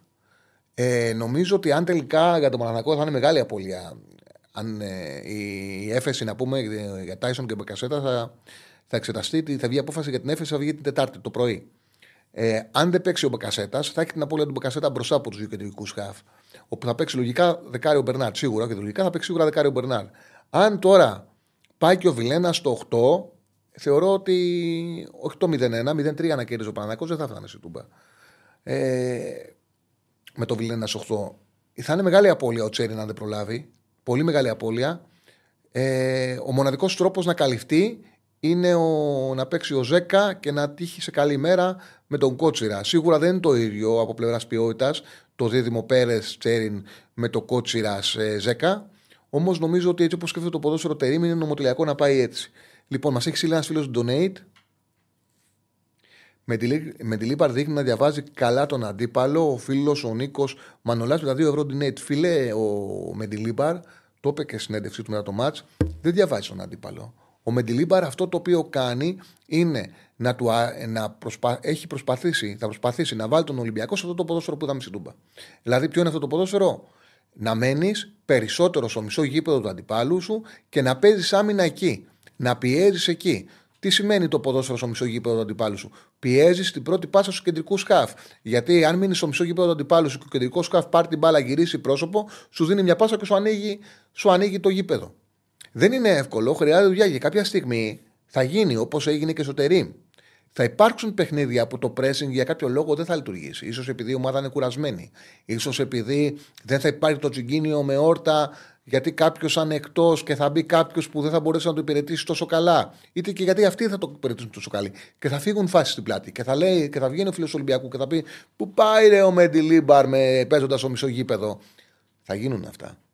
Δεν σημαίνει, δεν υπάρχει κανένα ποδοσφαιρικό σχέδιο το οποίο είναι τέλειο. Απλά αυτό το οποίο ζητάμε από τις ομάδες μας, και το λέω συνέχεια, είναι να φέρνουν προπονητές που να έχουν ξεκάθαρη ποδοσφαιρική φιλοσοφία και μέσα από και να αυτήν να ξέρουν να την εφαρμόζουν. Αν συμβεί αυτό σε βάθος χρόνου, θα έρθουν αποτελέσματα. Ε, εγώ δεν στέκομαι σε εφημερό αποτέλεσμα. Εγώ δεν πιστεύω ότι επειδή ο Ολυμπιακός έβαλε 4 στον Πάουκ, ότι είναι πρώτο φαβορικά το τίτλο και είναι αυτός ο μέσο όρος του. Ήταν ένα παιχνίδι που του βγήκε. Του βγήκε το πλάνο του. Προβλήματα θα ξαναεμφανιστούν. Μην γελιούνται ο κόσμος από του Ολυμπιακού. Προβλήματα θα ξαναεμφανιστούν. Ε, γι' αυτό το λόγο, εγώ λέω ότι αυτό το οποίο να κρατήσουν είναι την εικόνα. Αυτό που πρέπει να κρατήσουν είναι το πόσο, πόσο τους άρεσε αυτό που είδανε. Και να σκεφτούν ότι έχουν ένα προπονητή ότι. Α, θα πω και το, και το άλλο, γιατί αυτό είναι το σημαντικό. Και πέρσι ο, ο Ολυμπιακός έκανε μια εφημερή νίκη με την ΑΕΚ. Κέρδισε ένα τρία. Μετά στην πορεία δεν μπόρεσε αυτή τη νίκη να, δεν μπόρεσε αυτή τη νίκη να χτίσει πάνω της. Υπάρχει μια μεγάλη διαφορά όμως. Η περσινή νίκη στην Οπαπαρίνα ήταν μεγάλη, τη χαρήκανε. Έφτασε σε σημείο ο Μαρινάκης το ευχαριστήθηκε τόσο πολύ που κάλεσε κιόλας ε, το τεχνικό επιτελείο, τους παίκτες τους και τους ε, έκανε μια ωραία βραδιά ε, να φάνε όλοι μαζί και να πιούν όλοι μαζί να γιορτάσουν αυτή την ε, νίκη. Όμως δεν υπήρχε ποδοσφαιρική φιλοσοφία. Ήταν ένα παιχνίδι που προέκυψε. Ήταν ένα παιχνίδι το οποίο το πήρε επειδή δεν βγήκαν οι φάσεις της ΣΑΕΚ και στο χώρο στην αντεπίθεση με τον Μπακαμπού τους χτύπησαν σηκώτρα και το πήρανε. Και κάνεις τις νίκες, δεν είναι ντροπή στο ποδόσφαιρο, τις κάνεις. Όμως δεν ήταν μια νίκη που την έβλεπε ο φίλος του Ολυμπιακού και, και γέμιζε. Που σε έκανε να, να φανταστείς ότι αν ακολουθήσει αυτό το ποδόσφαιρο θα με πάει σε ένα ωραίο προορισμό. Το χτεσινό ήταν αυτό. Και γι' αυτό το λόγο λέω την πρώτη μέρα ότι ο Ολυμπιακός πήρε ένα προπονητή με σχέδιο, με φιλοσοφία. Αφήστε το να χτίσει, αφήστε το να δουλέψει. Ε, από πούκο που να μην είναι διαθέσιμο στου παιδιά, έχει βγει στα ρεπορτάζ ότι έχει ενοχλήσεις. Έχει βγει στα ρεπορτάζ ότι έχει ενοχλήσεις. Έχει ενοχλήσεις. Ε, στα ρεπορτάζ. Δεν λέω ότι δεν θα παίξει σίγουρα. Λέω ότι ξέρω ότι ο Τσέριν έχει ενοχλήσεις. Ε, για να το λέω, το λέω το μυαλό μου. Έχει ενοχλήσεις. Δεν λέω ότι δεν θα παίξει. Λέω ότι δεν είναι 100% σίγουρος ο Τσέριν. Ε, δεν είναι 100% σίγουρος. Ε, ότι θα παίξει ή ότι θα είναι 100%. Αποστολή θα μπει και από εκεί και πέρα θα, θα δουν την κατάστασή του αν θα παίξει ή όχι. Έχετε στο μυαλό σας ότι υπάρχει μια περίπτωση ο Τσέριν να μην είναι έτοιμος να ξεκινήσει. Λοιπόν. Ε, ο, ο Ιωαννίδης θα είναι κανονικά αποστολή. Προπονήθηκε κανονικά θα είναι κανονικά αποστολή. Δεν ξέρω αν θα τον ξεκινήσουν από την αρχή ή αν θα πάρουν απόφαση να τον βάλουν στο 50-55 σε περίπτωση κιόλας. Εντάξει, κύπελο είναι. Δεν αποκλείεται να χρειαστεί. Ε, για τον Παναγικό δεν είναι καλό σενάριο αυτό, γιατί θα πρέπει να χάσουμε ένα γκολ για να χρειαστεί να πάει μακριά το παιχνίδι. Αλλά να είναι το μάτσε διάρκεια, οπότε να πει ο Τερήμ, καλύτερα να τον βάλω στο 45 ή στο 50, από τον έχω στην αρχή και να τον έχω μέχρι το 60. Δεν ξέρω πώς θα το σκεφτούν ε, πιστεύω ότι ίσως να παίξει πολύ, πολύ ρόλο και το τι θα γίνει με την έφεση. Δηλαδή, αν ο Μπακασέτας ε, είναι διαθέσιμος, που θα βγει αυτό ξαναλέω Τετάρτη πρωί, να πει ο Τερήμ, ωραία, ξεκινάμε με τον Μπακασέτα, στο 60 βάζω μέσα και τον Ιωαννίδη. Αν λείπει ο Μπακασέτας, είναι χοντρό να μην έχεις και τον Μπακασέτα και τον Ιωαννίδη. Θα τα δούμε αυτά. Λοιπόν. Ε, Λοιπόν, καλησπέρα ο Παρίσι, λέει ο φίλος Σίμω. Καλησπέρα, φίλε. Πάρα πολύ ωραίο το Παρίσι. Πάρα πολύ ωραία. μου άρεσε πάρα πολύ αυτή η πόλη. Μου άρεσε πάρα πολύ το Παρίσι. Λοιπόν, θα ήθελα να ξαναπάω τώρα. Ένα ταξιδάκι στο Παρίσι. Λοιπόν. Πάμε να ανοίξουμε γραμμές ή να δούμε κανένα μήνυμα και να ανοίξουμε στη δεύτερη ώρα; Ε, ωραία πότε θα βγει η απόφαση για το cast του Ολυμπιακού με τον Παναθηναϊκό πριν τα play-off; Πριν τα play-off. Α, έχει ξεκινήσει το παιχνίδι του Όφη. Εγώ στον Πέτυχο για να ξέρετε, έχω δώσει τον άσο του ΟΦΗ με τον Πανσερραϊκό ε, και τον άσο του Εύερτον σαν παρολί. Αυτό είναι το σύγχρονο. Πόσο είναι ο ΟΦΗ; 0-0. Είναι στο 20 λεπτό. OK. Okay. Αν μπει κανένα γκολ, ενημέρωσέ με να το δούμε κιόλας. Λοιπόν. Κοίταξε να δεις, για το, ε, για το ΚΑΣ που ρωτάτε τι μπορεί να συμβεί, ε, το ΚΑΣ έχει είτε τη δυνατότητα να αλλάξει από μόνο του την απόφαση, μπορεί να διατηρήσει την ίδια απόφαση και έχει και τη δυνατότητα να στείλει πίσω για κακοδικία, να στείλει πίσω την απόφαση τους, ε, στα ελληνικά, που εκεί θα μακροημερεύσουμε, εκεί θα έχουμε πρόβλημα. Ξανά στα ελληνικά δικαστήρια για να ξαναβγεί η απόφαση, που εκεί θα έχουμε πρόβλημα. Θα δούμε τώρα ποια θα είναι η απόφαση του ΚΑΣ. Καταλαβαίνετε ότι έχει πάρα πολύ μεγάλο ενδιαφέρον να ξέρουμε κανονικά τη βαθμολογία. Ε, Πάντως, μέχρι τα playoff, το ΚΑΣ έχει πει ότι θα έχει την απόφαση. Θα ξέρουμε άμεσα. Λοιπόν, πάμε να δούμε λίγο. Ε, πόσο λένε, να βάλουμε τώρα τον ε, χωρικό μας, την P365 και να ανοίξουμε μετά συνέχεια γραμμές, να βγάλουμε. Να ανοίξουμε γραμμές για τη δεύτερη ώρα της εκπομπής. Πιστεύω, λέει ο φίλος, ότι ο Ράσβα είναι φοβικός και στα 30 ισχύει ισχύει. Ότι, και το είχα πει το πρώτο ντέρμπι με τον Παναναναϊκό που κέρδισε. Ότι ο Παναναναϊκό ήταν για να φάει 4 γκολ και επειδή δεν ήταν καλός ο Πάο και ήταν αρκετά φοβικός, ε, κέρδισε μόνο 2-1 και παραλίγο σε τελευταία φάση να σοβαρεστεί στις δύο τελευταίες φάσεις. Προηγούμενο Σαββατοκύριακο έκανε πρεμιέρα η καινούρια εκπομπή στο κανάλι του Bet Home. Δώσε μια διάδα με το φρουρό και τον ψηλό. Ε, νομίζω ότι είναι ότι πρέπει να γίνει η νέα συνήθεια του Σαββατοκύριακου. 4 με 7 κάθε Σαββατοκυριακή. Ε, ο Στέφανος θα στείλει το link στο chat για το κανάλι του BetHome για να μπαίνετε και να βλέπετε την εκπομπή. Κάθε Σαββατοκυριακή τα παιδιά, ο Φρουρός και ο Ψηλός είναι μαζί σας και για live επιλογές και για διάφορες άλλες ψαγμένε επιλογές για να σας στέλνουν ταμείο.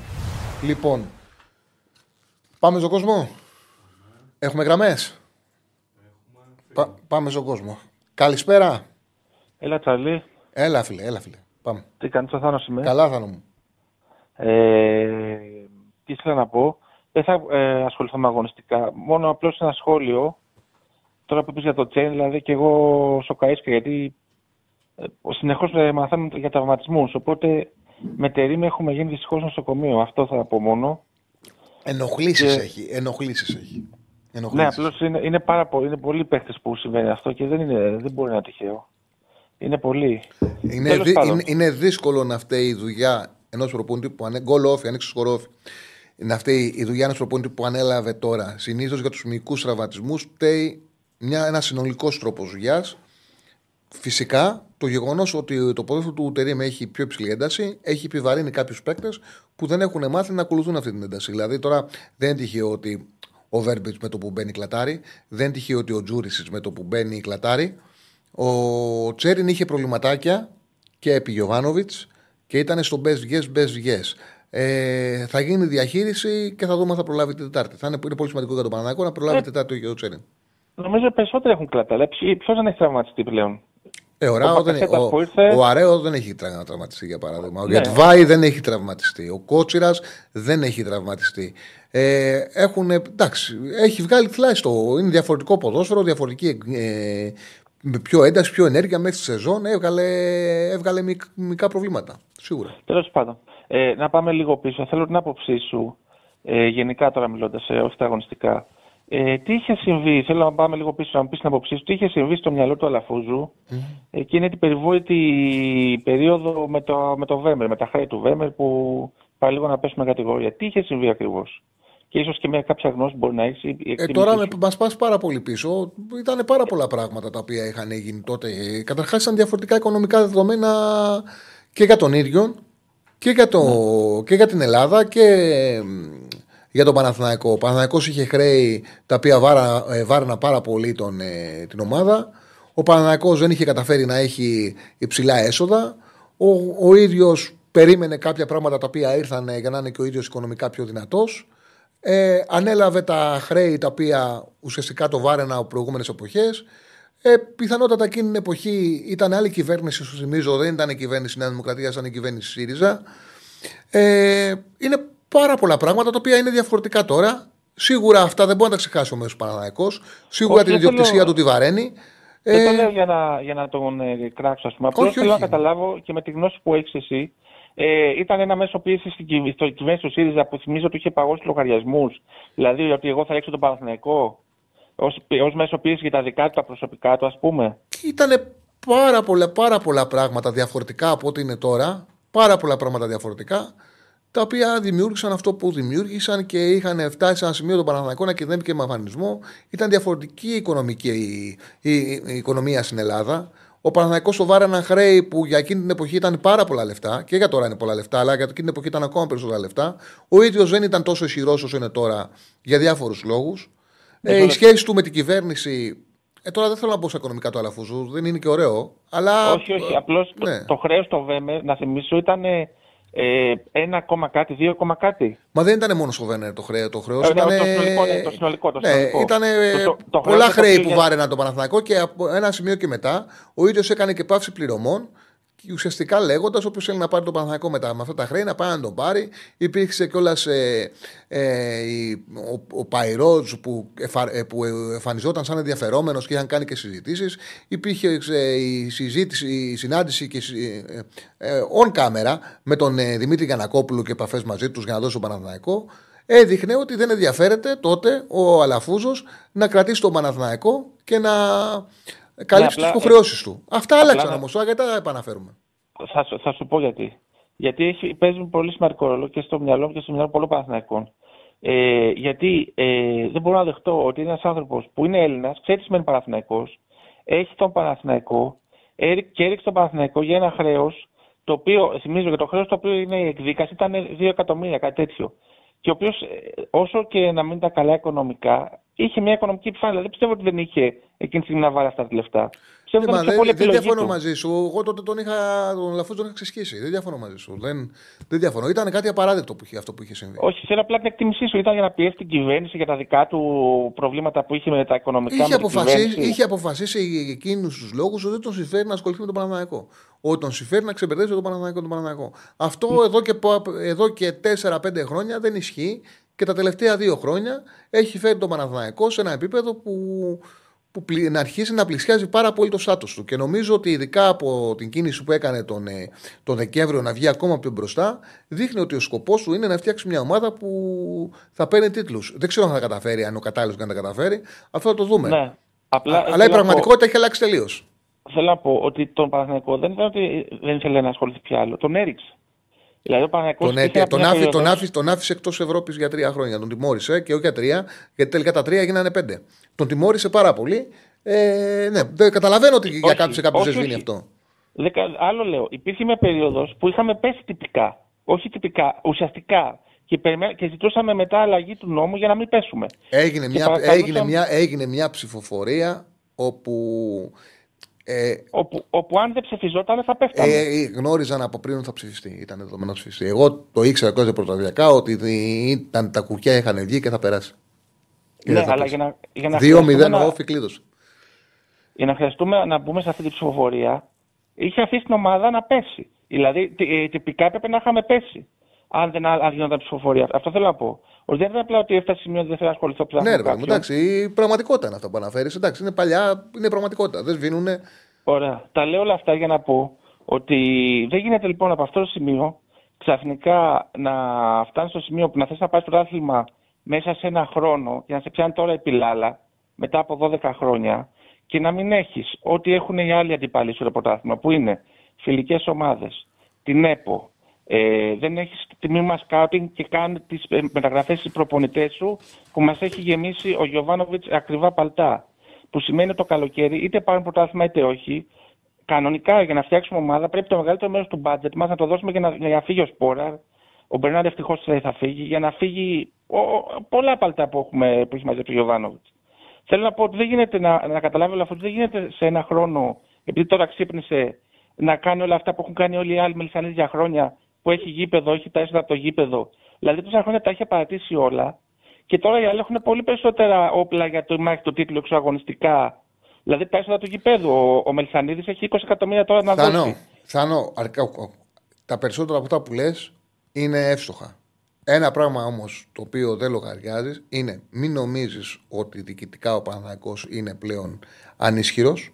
Μην νομίζεις ότι δεν έχει σχέσεις με, υπόλοι- με άλλες ομάδες. Μην νομίζεις δεν είναι όπως ήταν παλιά και γι' αυτό το λόγο φαίνεται δεν τον αδικεί κανένας. Τώρα το παιχνίδι που διάλεξε να φωνάξει ο Αλαφούζος είναι κωμικό. Και για ποιο λόγο διάλεξε να φωνάξει ένα παιχνίδι το οποίο δεν έγινε τίποτα, Γιατί δεν του έχει δώσει καν, κανένας διαιτητής αφορμή για να πεις όταν θα φωνάξει ο Αλαφούζος, δίκιο έχει. Κανένα. Ο Ο Αλαφούζος έπρεπε να φωνάξει, όπως φωνάζει ο Κούγιας, όπως φωνάζει ο Ζομπάκο Λουτσέσκου.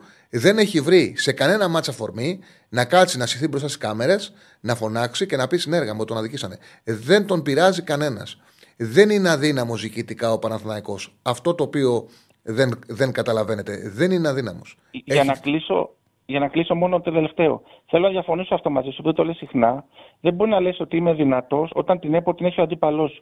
Μπορεί να το δίνει στην αρχή της χρονιάς, όπως και πέσει κάποια πέναλτι, ε, για να είναι, στην, ο... είναι κάνεις, κάνεις ένα πάρα πολύ μεγάλο λάθος. Ο Αλαφούζος ποτέ, ποτέ δεν πήγε, ποτέ δεν πήγε να πει είμαι με αυτόν.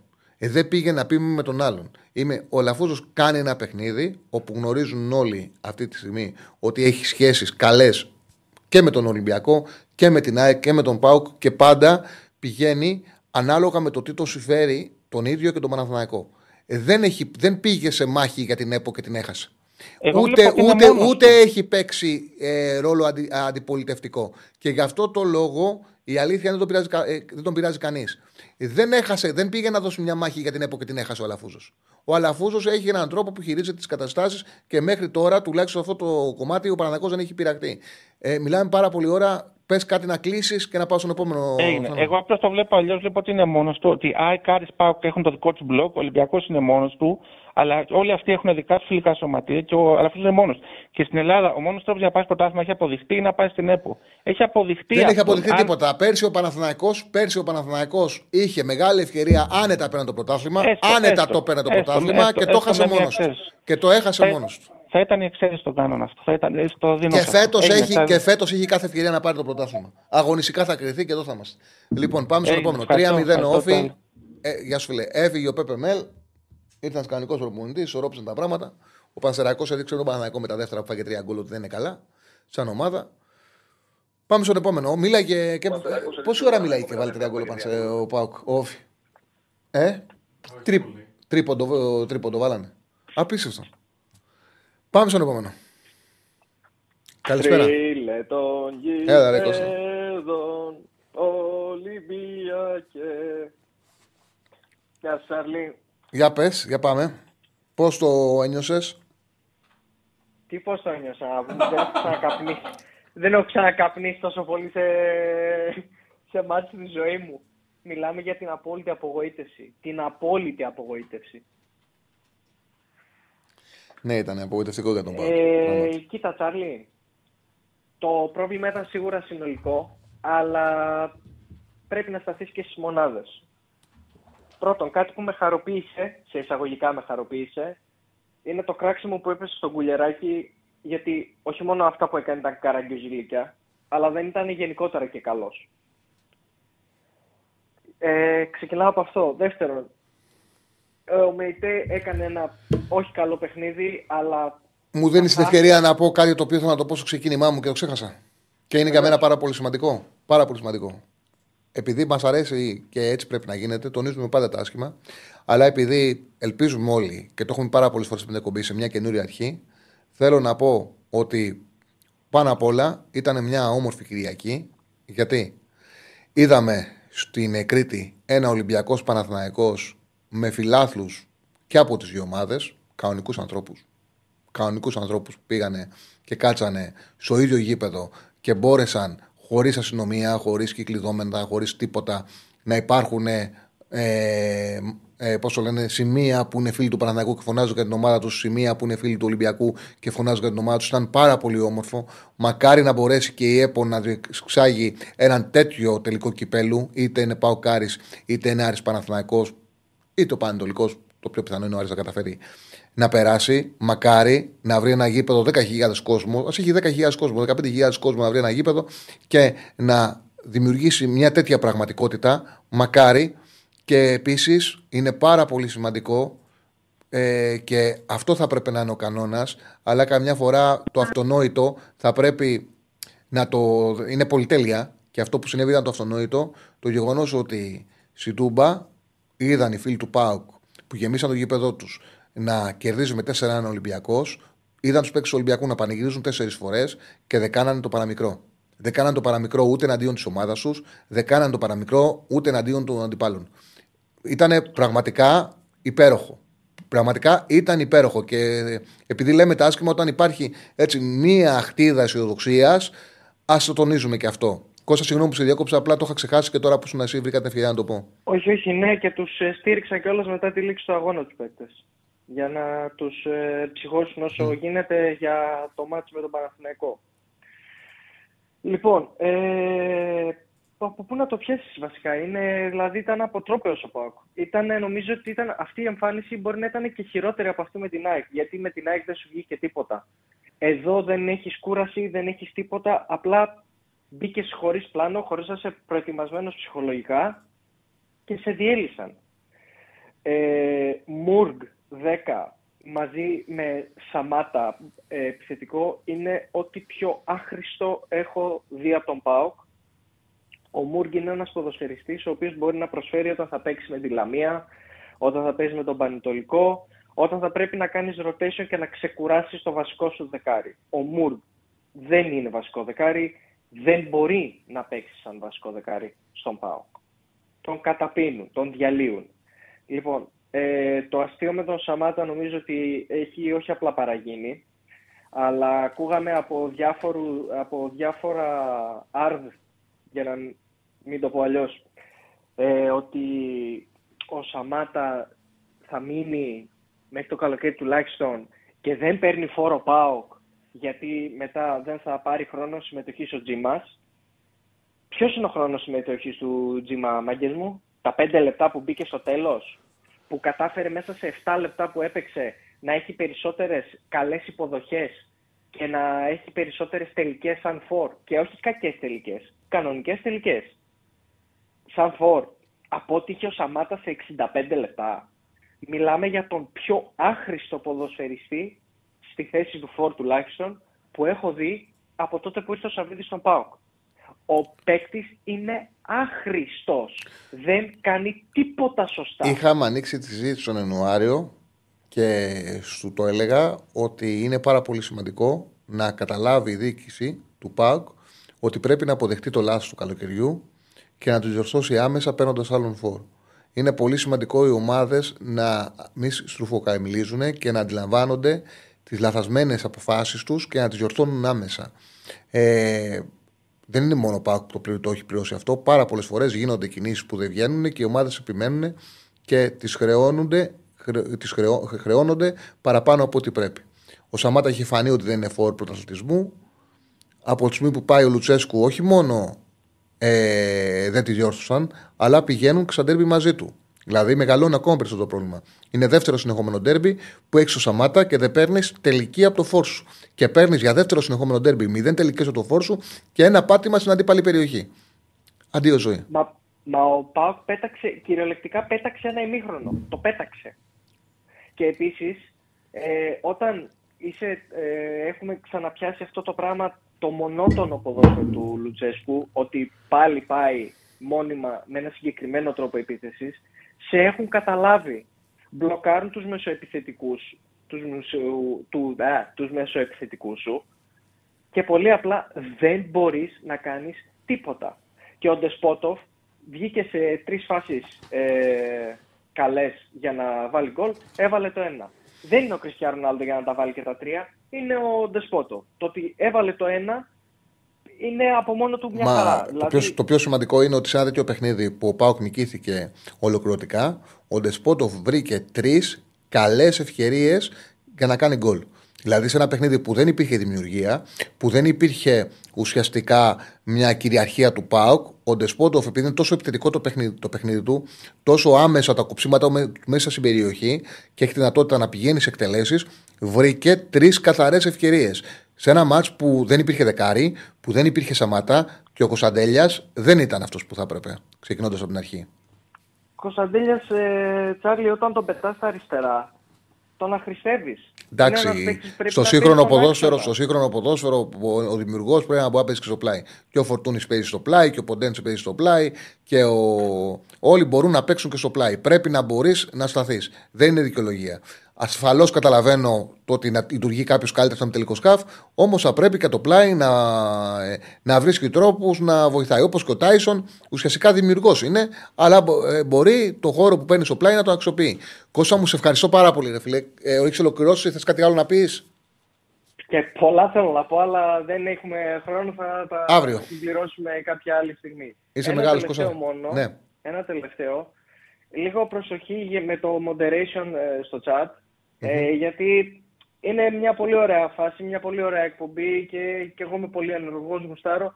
Δεν έχω όρεξη να, να μπαίνω εδώ μέσα για να βλέπω να με αποκαλούν βούλγαρο.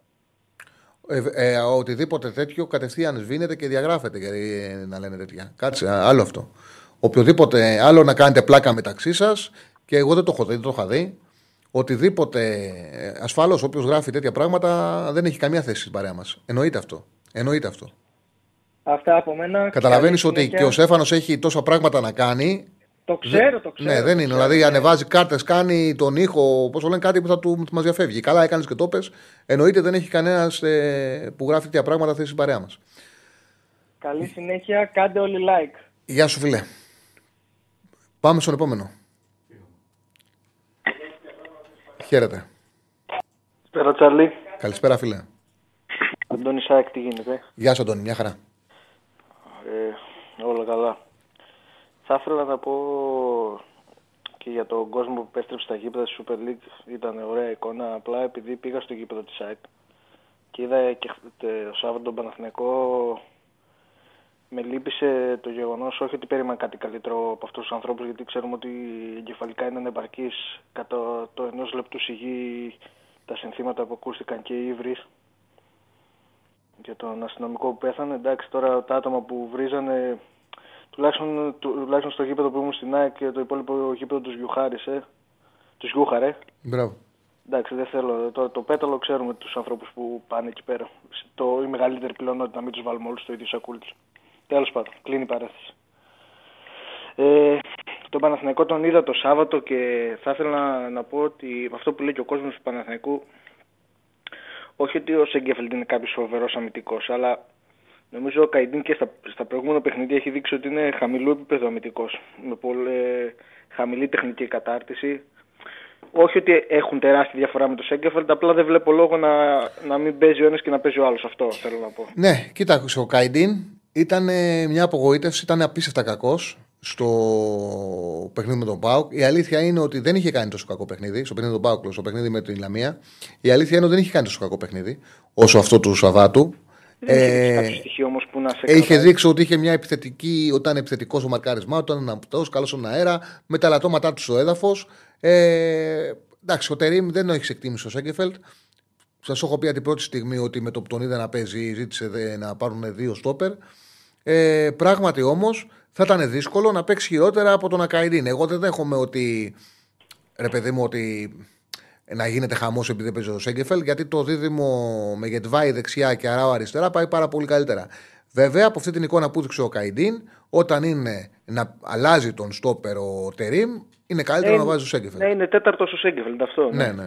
Και ότι υπάρχει μια έλλειψη στα εξτρέμ σε σχέση με τις άλλες ομάδες, βλέπω στον Παναθηναϊκό. Ποιότητας εννοώ. Αυτό είναι. Και στο ένας με έναν. Γιατί ειδικά εννοείται. στην πληστή άμυνα της Λαμίας δεν πήρε καμία προσπάθεια. Ε, και δεν ανεβαίνει καθόλου ο Αϊτόρ, καθόλου. Ε, ήταν πάρα πολύ κακός. Ο Μαντσίνη που είναι δραστήριος δεν τελειώνει σωστά με τίποτα φάσεις. Με τίποτα. Είναι μεγάλο πρόβλημα του Παναναναϊκού. Εγώ θεωρώ ότι ο μονός τρόπος να λυθεί είναι όχι από αυτή τη θέση. Είναι το δίδυμο Μπακασέτα Ιωαννίδη. Να, γιατί αυτό θα Να βγάλει αποτελέσει. τα με- νούμερα που πρέπει. ναι, να απο- θα αποτελέσει μεγάλο όπλο του Παναθηναϊκού. Και όταν ξέρεις τι γίνεται, όταν έχεις δύο παίκτες που παίζουν κοντά στην καρδιά της περιοχής και συνεργάζονται, είναι πιο εύκολο και για τους πλαϊνούς να βρουν, να βρουν ελεύθερους χώρους και να πάνε σε εκτέλεση. Το είδαμε με Γκαρσία Ρόχο πέρσι στην ΑΕΚ. Μπράβο, μπράβο. Ακριβώς. Ε, Ολυμπιακό, πάω Ολυμπιακό δεν είδα γιατί ήμουν στο γυρισμό από το γήπεδο, το άκουσα στο ράδιο, μόνο highlights οπότε δεν έχω εικόνα. Θα ήθελα επίσης να πω τώρα για την ΑΕΚ, εντάξει δεν, κρύ- δεν ε, μπορείς να πεις τίποτα για το παιχνίδι, δεν έχει κάποιο νόημα, ήταν χαμηλής δυναμικότητα και φυσικά έμεινε και με 10. Το, μό- ένα πράγμα να πω και μετά μια γενική παρατήρηση. Το μόνο που μου άρεσε ήταν ότι είδα ότι επανέρχεται λίγο η ταχυδύναμη, οι ταχύτητες στην ΑΕΚ. Αυτό είδα έτσι λίγο. Υπήρχαν οι ταχύτητες, δηλαδή κα- ήταν ο ρυθμός λίγο πιο ανεβασμένος. Η Δεν- ΑΕΚ χρειαζόταν δεν κλείνω πολύ ότι αυτό το σε- φρεσκάρισμα. Έχεις δίκιο. Χρειαζόταν πολύ αυτό το φρεσκάρισμα και να Φάνηκε τη αυτό βοηθήσει πιο πάρα πολύ. φρέσκια, Ναι. αυτό εννοώ. Ναι, ναι, ναι, ναι, σωστό. Ε, τώρα για το, για το Σαμάτα που βλέπουμε μηδέν τελικές σε, σε πολλά ντέρμπι, ήθελα να πω ότι γενικά ισχύει αυτό που εσύ που παρακολουθείς και όλες και την όπτα και τα analytics, θα έχεις παρατηρήσει ότι αυτός που λέμε μεγάλους κόρε δεν σημαίνει ότι στις λίγες ευκαιρίες θα βάλουν ε, περισσότερα γκολ από το μέσο επιθετικό. Σ- Σημαίνει, γιατί, παράδειγμα, ο Ρονάλντο που θεωρείται ο μέγα αρχισκόρερ όλων των εποχών, σε ποσοστιαία οι τελικές που έβαζε γκολ είναι μικρότερα, μικρότερες από άλλους επιθετικούς. Το θέμα ποιο είναι όμως; Είχε τα στοιχεία, είχε δύο πόδια, είχε τεχνική, είχε άλμα, είχε έκρηξη που τον έκαναν, να, ε, τον έκαναν ε, να έρχεται σε θέσεις να εκτελεί πολλές φορές μέσα στο μάτς. Και ξέρει να διαβάζει τις φάσεις. Αυτό δεν είναι. είναι ταλέντο. Ε, μπορεί να φαίνεται εύκολο, αλλά να ξέρεις να διαβάζει τις, τις, ε, να διαβάζεις πόσο, πού θα πάει η μπάλα και να είσαι εκεί είναι ταλέντο. Δηλαδή, για να σου πω κάτι. Ο Ντεσπόντοφ. Ο Ντεσπόντοφ πήγε σε τρεις καθαρές ευκαιρίες. Σε ένα παιχνίδι που ο Ολυμπιακός ε, κυριάρχησε και ο Πάοκ δημιουργικά δεν είχε όφελος από κανέναν. Δηλαδή, από μόνος του όμως ξέρει πού να κινηθεί και πώς να χωθεί στην περιοχή για να πάει σε εκτέλεση.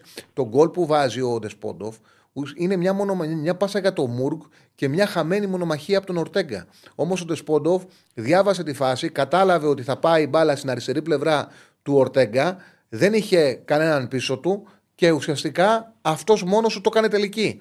Ήταν εκεί που έπρεπε να είναι. Έχει αυτή την ικανότητα. Δηλαδή να πάει σε τελικές. Γι' αυτό το λόγο έχει γκολ πολλά. Μπορεί κάποιος να βλέπει τον Ντεσπότοφ και να λέει ότι ο Ζήφκοβιτς κάνει περισσότερα πράγματα. Λέω για παράδειγμα, παίρνουν στον ίδιο χώρο και είναι πιο ηγέτης. Όμως ο Ντεσπότοφ έχει αυτή τη σπάνια ικανότητα να πηγαίνει σε καθαρή τελική και, θα, και δεν υπάρχει περίπτωση να, ε, να έχει τα ίδια νούμερα ποτέ με τον Ζήφκοβιτ. Έχει πάντα περισσότερα γκολ. Ο Ζήφκοβιτ θα κάνει άλλα πράγματα.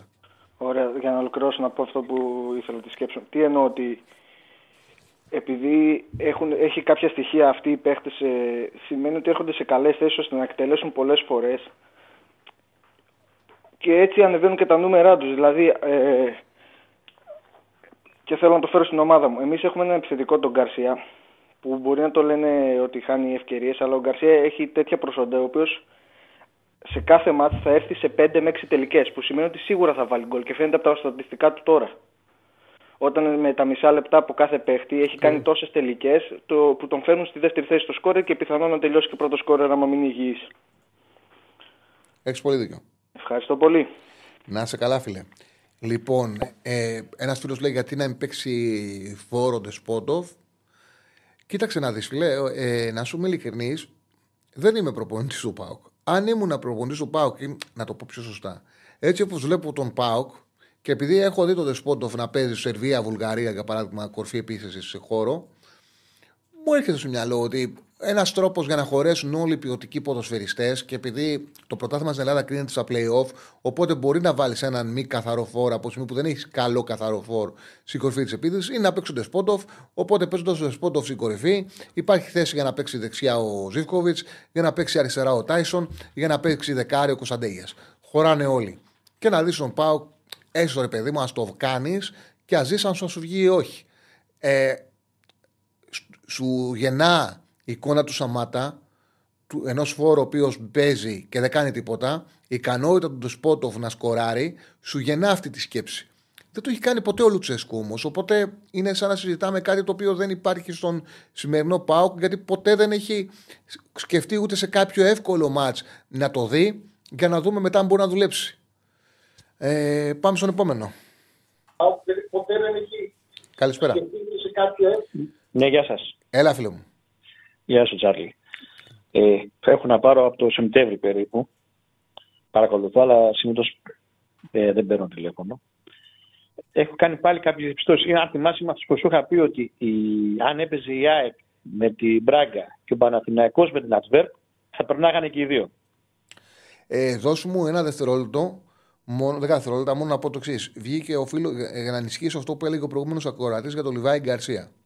Ο Λιβάη Γκαρσία στα γκολ ανά 90 λεπτό, έχοντας βέβαια, όπως βλέπω εδώ το συγκεκριμένο, συγκεκριμένη μέτρηση, ε, έχει κάποιους παίκτε, δηλαδή πρέπει να έχει συμπληρώσει κάποια λεπτά. Γιατί σε αυτό το, σε αυτό το στατιστικό θα ήταν σίγουρα πρώτος ο Γερεμέγεφ.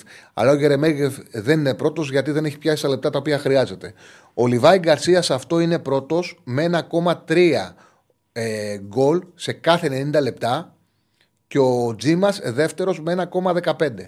Στα εκτελέσεις στο στόχο, στο στόχο ε, όχι, Στις εκτελέσεις στο στόχο, ναι, όχι στις εκτελέσεις ανά 90 λεπτό, όχι στο στόχο. Στις εκτελέσεις ανά 90 λεπτό, ο Λιβάη Γκαρσία είναι πρώτος με 4,8 εκτελέσεις. Ακολουθεί ο Πόνσο με 4,4 και ο Τζίμα με 4,2. Ο Τζίμα είναι πρώτος στις εκτελέσεις στο στόχο, δηλαδή στο τέρμα, ανά 90 λεπτό, με 3,1. Εκεί ο Γκαρσία πέφτει τρίτος με 2,1 γιατί από τις 4,8 που έχει η 2,7 είναι εκτός αιστείας. Η 2,1 είναι αιστεία. Δηλαδή, από το, κοίταξα αυτό που είπε ο φίλος και με αριθμούς, είναι απόλυτος ε, σωστό. Δηλαδή, ο Λιβάη Γκαρσία με πολύ μεγάλη ευκολία πηγαίνει σε εκτελέσεις και πηγαίνει και σε τέρματα. Ε, και είναι πολύ σημαντικό και ελπιδοφόρο ότι σε αυτό το δίχτυ είναι πολύ ψηλά και ο νεαρός ο Τζίμας. Βέβαια, έχοντας πάρει πιο ελαφριά παιχνίδια. Έτσι μπαίνει όταν είναι εύκολο το μάτζ για, τον, για την ομάδα του. Αυτά, συγγνώμη που σε διέκοψα, συνεχίζεις. Μια, θα συνεχίσω αυτό που θέλω να πω, αλλά θα πω κάτι. Όντως το πω πρώτος, νομίζω, που ήταν και φίλος του ΠΑΟ, ο Τζι μα έκανε τρεις ευκαιρίες μέσα σε αυτά τα λίγα λεπτά. Mm. Δηλαδή κεφαλιά και τα δύο σουτ που δεν έκανε καθόλου. Σαμάτα. Κανένας από τους δύο. Όχι μόνο Σαμάτα, και ούτε ο. Ούτε ο Τόμας. Ο Τάισον. Ούτε ο Τόμας. Λοιπόν, ε, ε, τι διαπιστώσεις έχω κάνει εγώ. Θεωρώ ότι ο ΠΑΟΚ θα χάσει τη χρονιά γιατί χάλασε το μυαλό του Λουτσέσκου προσπαθώντας να βρει τρόπο να κερδίσει την ΑΕΚ. Νομίζω ότι αυτό το παιχνίδι που ανακάτεψε τόσο πολύ το παιχνίδι του, έβαλε την ομάδα του να παίξει στα κόκκινα για 90 λεπτά για να καταφέρει μήπως κερδίσει την ΑΕΚ και ίσως και λάθος, ε, λάθος, όχι λάθος, ε, ίσως ε, του βγήκε και σε, στο μυαλό του λάθος ότι κατάφερε και σοφάρισε και την ΑΕΚ, νομίζω ότι στα επόμενα δύο παιχνίδια η ομάδα έχει ξεπουσκώσει. Και αν προδεί ότι όλοι καταλάβανε που πρέπει να χτυπήσουν τον Μπάου στη δεξιά του μεριά. Δηλαδή τον κόλπο που έβαλε η ΑΕΚ. Εχθές ο Ποντές, ο Παναθηναϊκός, χτυπάγαν όλοι με τον ίδιο τρόπο. Απλά η ΑΕΚ ακόμα δεν έχει καταλάβει πώς θα παίξει ο Πάου. Αυτό πιστεύω. Και ότι ναι. η ΑΕΚ έχει και αυτό το κακό ότι όταν βάζει γκολ και για κάποιο λόγο φέτος ψιλοκάθεται μετά. Μου ακούγεται πολύ ενδιαφέρον αυτό που λες. Ε, δεν μπορώ να σου πω ότι είμαι σίγουρος ότι είναι έτσι, αλλά μου αρέσει ο τρόπος σκέψης σου, έχει μια λογική, δεν μπορώ να το αποκλείσω. Εγώ θεωρώ ότι είναι αυτό. Δηλαδή, mm-hmm. στο μυαλό του έψαχνε να βρει. Ενώ ο Πάουκ μέχρι από την Φιλαδέλφια μέχρι την ΑΕΚ πάλι έπαιζε μπάλα. Mm. Είχε έναν τρόπο παιχνιδιού. Του έβγαινε, δεν του έβγαινε, είχε έναν τρόπο. Βάζω στο μυαλό του πώς θα κερδίσει την ΑΕΚ, γιατί δεν ξέρω τι φανταζόταν, τι πίστευε, τι έκανε. Έβαλε την ομάδα του και έσκασε. Το να βάλει ξαφνικά να πετάξει έξω τον Ντεσπότο, να βάλει τον Ζήφκοβιτς σε αυτό το παιχνίδι για να κρατήσει την ΑΕΚ, να βάλει τον Ντεσπότο αριστερά και να βγάλει τον Τάισον, γιατί και ο Τάισον δεν έκανε κάτι με την ΑΕΚ. Δηλαδή αυτό που, ε, που λέμε ότι έχει τη δυνατότητα να κουβαλάει την μπάλα δεν το έκανε ποτέ με την ΑΕΚ. Το μυαλό του έχει πώς να σταματήσει την ΑΕΚ. Βάτω λίγο στο μυαλό, σκέψου το όχι, όχι, το ακούω, το σέβομαι. Δεν είναι, το σέβομαι. Δεν είναι, ότι όντως... Θα καταστρέψει τη χρονιά, πιστεύω, δεν, δεν το ξέρω, πιστεύω θα καταστρέψει τη χρονιά του από αυτό το παιχνίδι. Δεύτερο, ο Παναθηναϊκός έχει τεράστιο πρόβλημα αμυντικά. Όλες οι ομάδες τον χτυπάνε στο ίδιο σημείο.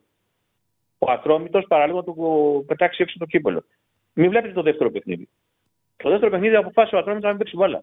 Ο Παναθηναϊκός, όμω αυτό που λες, είναι όταν δεν παίζει ο Αράο με το Γετβάη. Ε, έχει, Στο έχει... παιχνίδι με την ΑΕΚ, παραλίγο η ΑΕΚ μέσα σε πέντε λεπτά να του πάρει το παιχνίδι που ήταν δικό του. Εντάξει, ξέρεις, το ακούω, αλλά πρόσεξε. Ε, εγώ που τη βλέπω ανασταλτικά για τον Παναθηναϊκό. Ε, ο Παναθηναϊκός έχει δουλέψει και έχει βελτιώσει την άμυνά του το τελευταίο διάστημα, αρχίζοντας και μαθαίνοντας και ο Τερήμ την ομάδα καλύτερα. Δηλαδή πλέον δεν υπάρχει εξάρι με Βιλένα μαζί. Είναι όπως ήταν με την ΑΕΚ, είναι ο Παπαρίνα.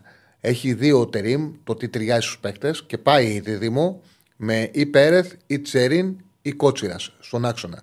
Ο Αράο με το Γετβάη έχουν δέσει, ανασταλτικά είναι πολύ καλύτερος. Έχει βελτιωθεί από ό,τι έδειξε με τη Λαμία. Αυτό που λες ισχύει. Όμως έχω την τελευταία εικόνα στο Σιτούμπα και με τον Ολυμπιακό που πίσω ήταν πιο σκληρός. Ήταν καλύτερος πίσω. Στην Τούμπα παραλίγο να, να δύο φορές να σοφαριστεί. Ναι, εντάξει, φάση Με τον αδεχτής, Ολυμπιακό στα τελευταία Φάσεις- λεπτά στο Φάσεις κύπελο. αδεχτής, φάσεις αδεχτής, εντάξει. Όχι, ναι, θα, θα θα δεχτείς, δεν το συζητάμε. Όλοι θα δεχτούν πάσες. Θέλω να σου πω όμως ότι και με τον Ολυμπιακό, στα τελευταία λεπτά, όχι εκεί που έμεινε χωρίς παίκτες, στο πρώτο παιχνίδι. Τον ευνηδίασε πάλι ο Ολυμπιακός. Ναι, αλλά από, ε, δηλαδή, ρε παιδί μου, στα μάτια που, που αναφέρεσαι, στο πρώτο με τον Ολυμπιακό, στο πρώτο με τον Ατρόμητο και χτες με τη Λαμία, ε, ήταν τελείως διαφορετική πραγματικότητα από την ομάδα που έχει δημιουργήσει και θα δούμε στα play-off. Δηλαδή, και στο πρώτο με τον Ατρόμητο ήταν ο Ακαϊντίν με τον, ε, με τον Ούγκο και το κέντρο του Εκεί ήθελα να χαλασμένο. καταλήξω, Νίκο. Και το κέντρο του Συγγνώμη, χαλασμένο. εκεί ήθελα να ναι, πω. ναι, ωραία, πάμε. Ότι ο, Ολυ- ο Παναθηναϊκός πήρε δύο στόπερ για να ενισχύσει την άμυνά του, βγάζοντας έξω το Σέκελφετ και έχει γίνει χειρότερη. Αυτοί οι δύο στόπερ μεταξύ τους δεν μπορούν να παίξουν. Και μάλλον δεν μπορούν να παίξουν και μεταξύ των, αλ- μεταξύ των αλωνών. Όχι, όχι, ο Γετβάη με τον, Δηλαδή, Α- όταν ο Γετβάη με τον καταφέρεις Αράου. ο καλύτερος του παίκτης, ο Αράου, να Γε- φέρει να παίζει από το κέντρο στην άμυνα, δείχνει πρόβλημα. Όχι, Ενώ όχι, πήρε όχι, αυτού όχι. του δύο στόπερ για να επαναφέρει λογικά τον Αράου στο κέντρο. ο... αυτούς τους δύο, τους δύο στόπερ τους πήρε επειδή ο Παναθηναϊκός ήθελε κεντρικό αμυντικό αριστεροπόδαρο επειδή δεν υπήρχε άλλος. Δεν ήξερε την ομάδα. Αυτό ήταν ένα πλάνο, μια απόφαση που πάρθηκε επί Γιωβάνοβιτς.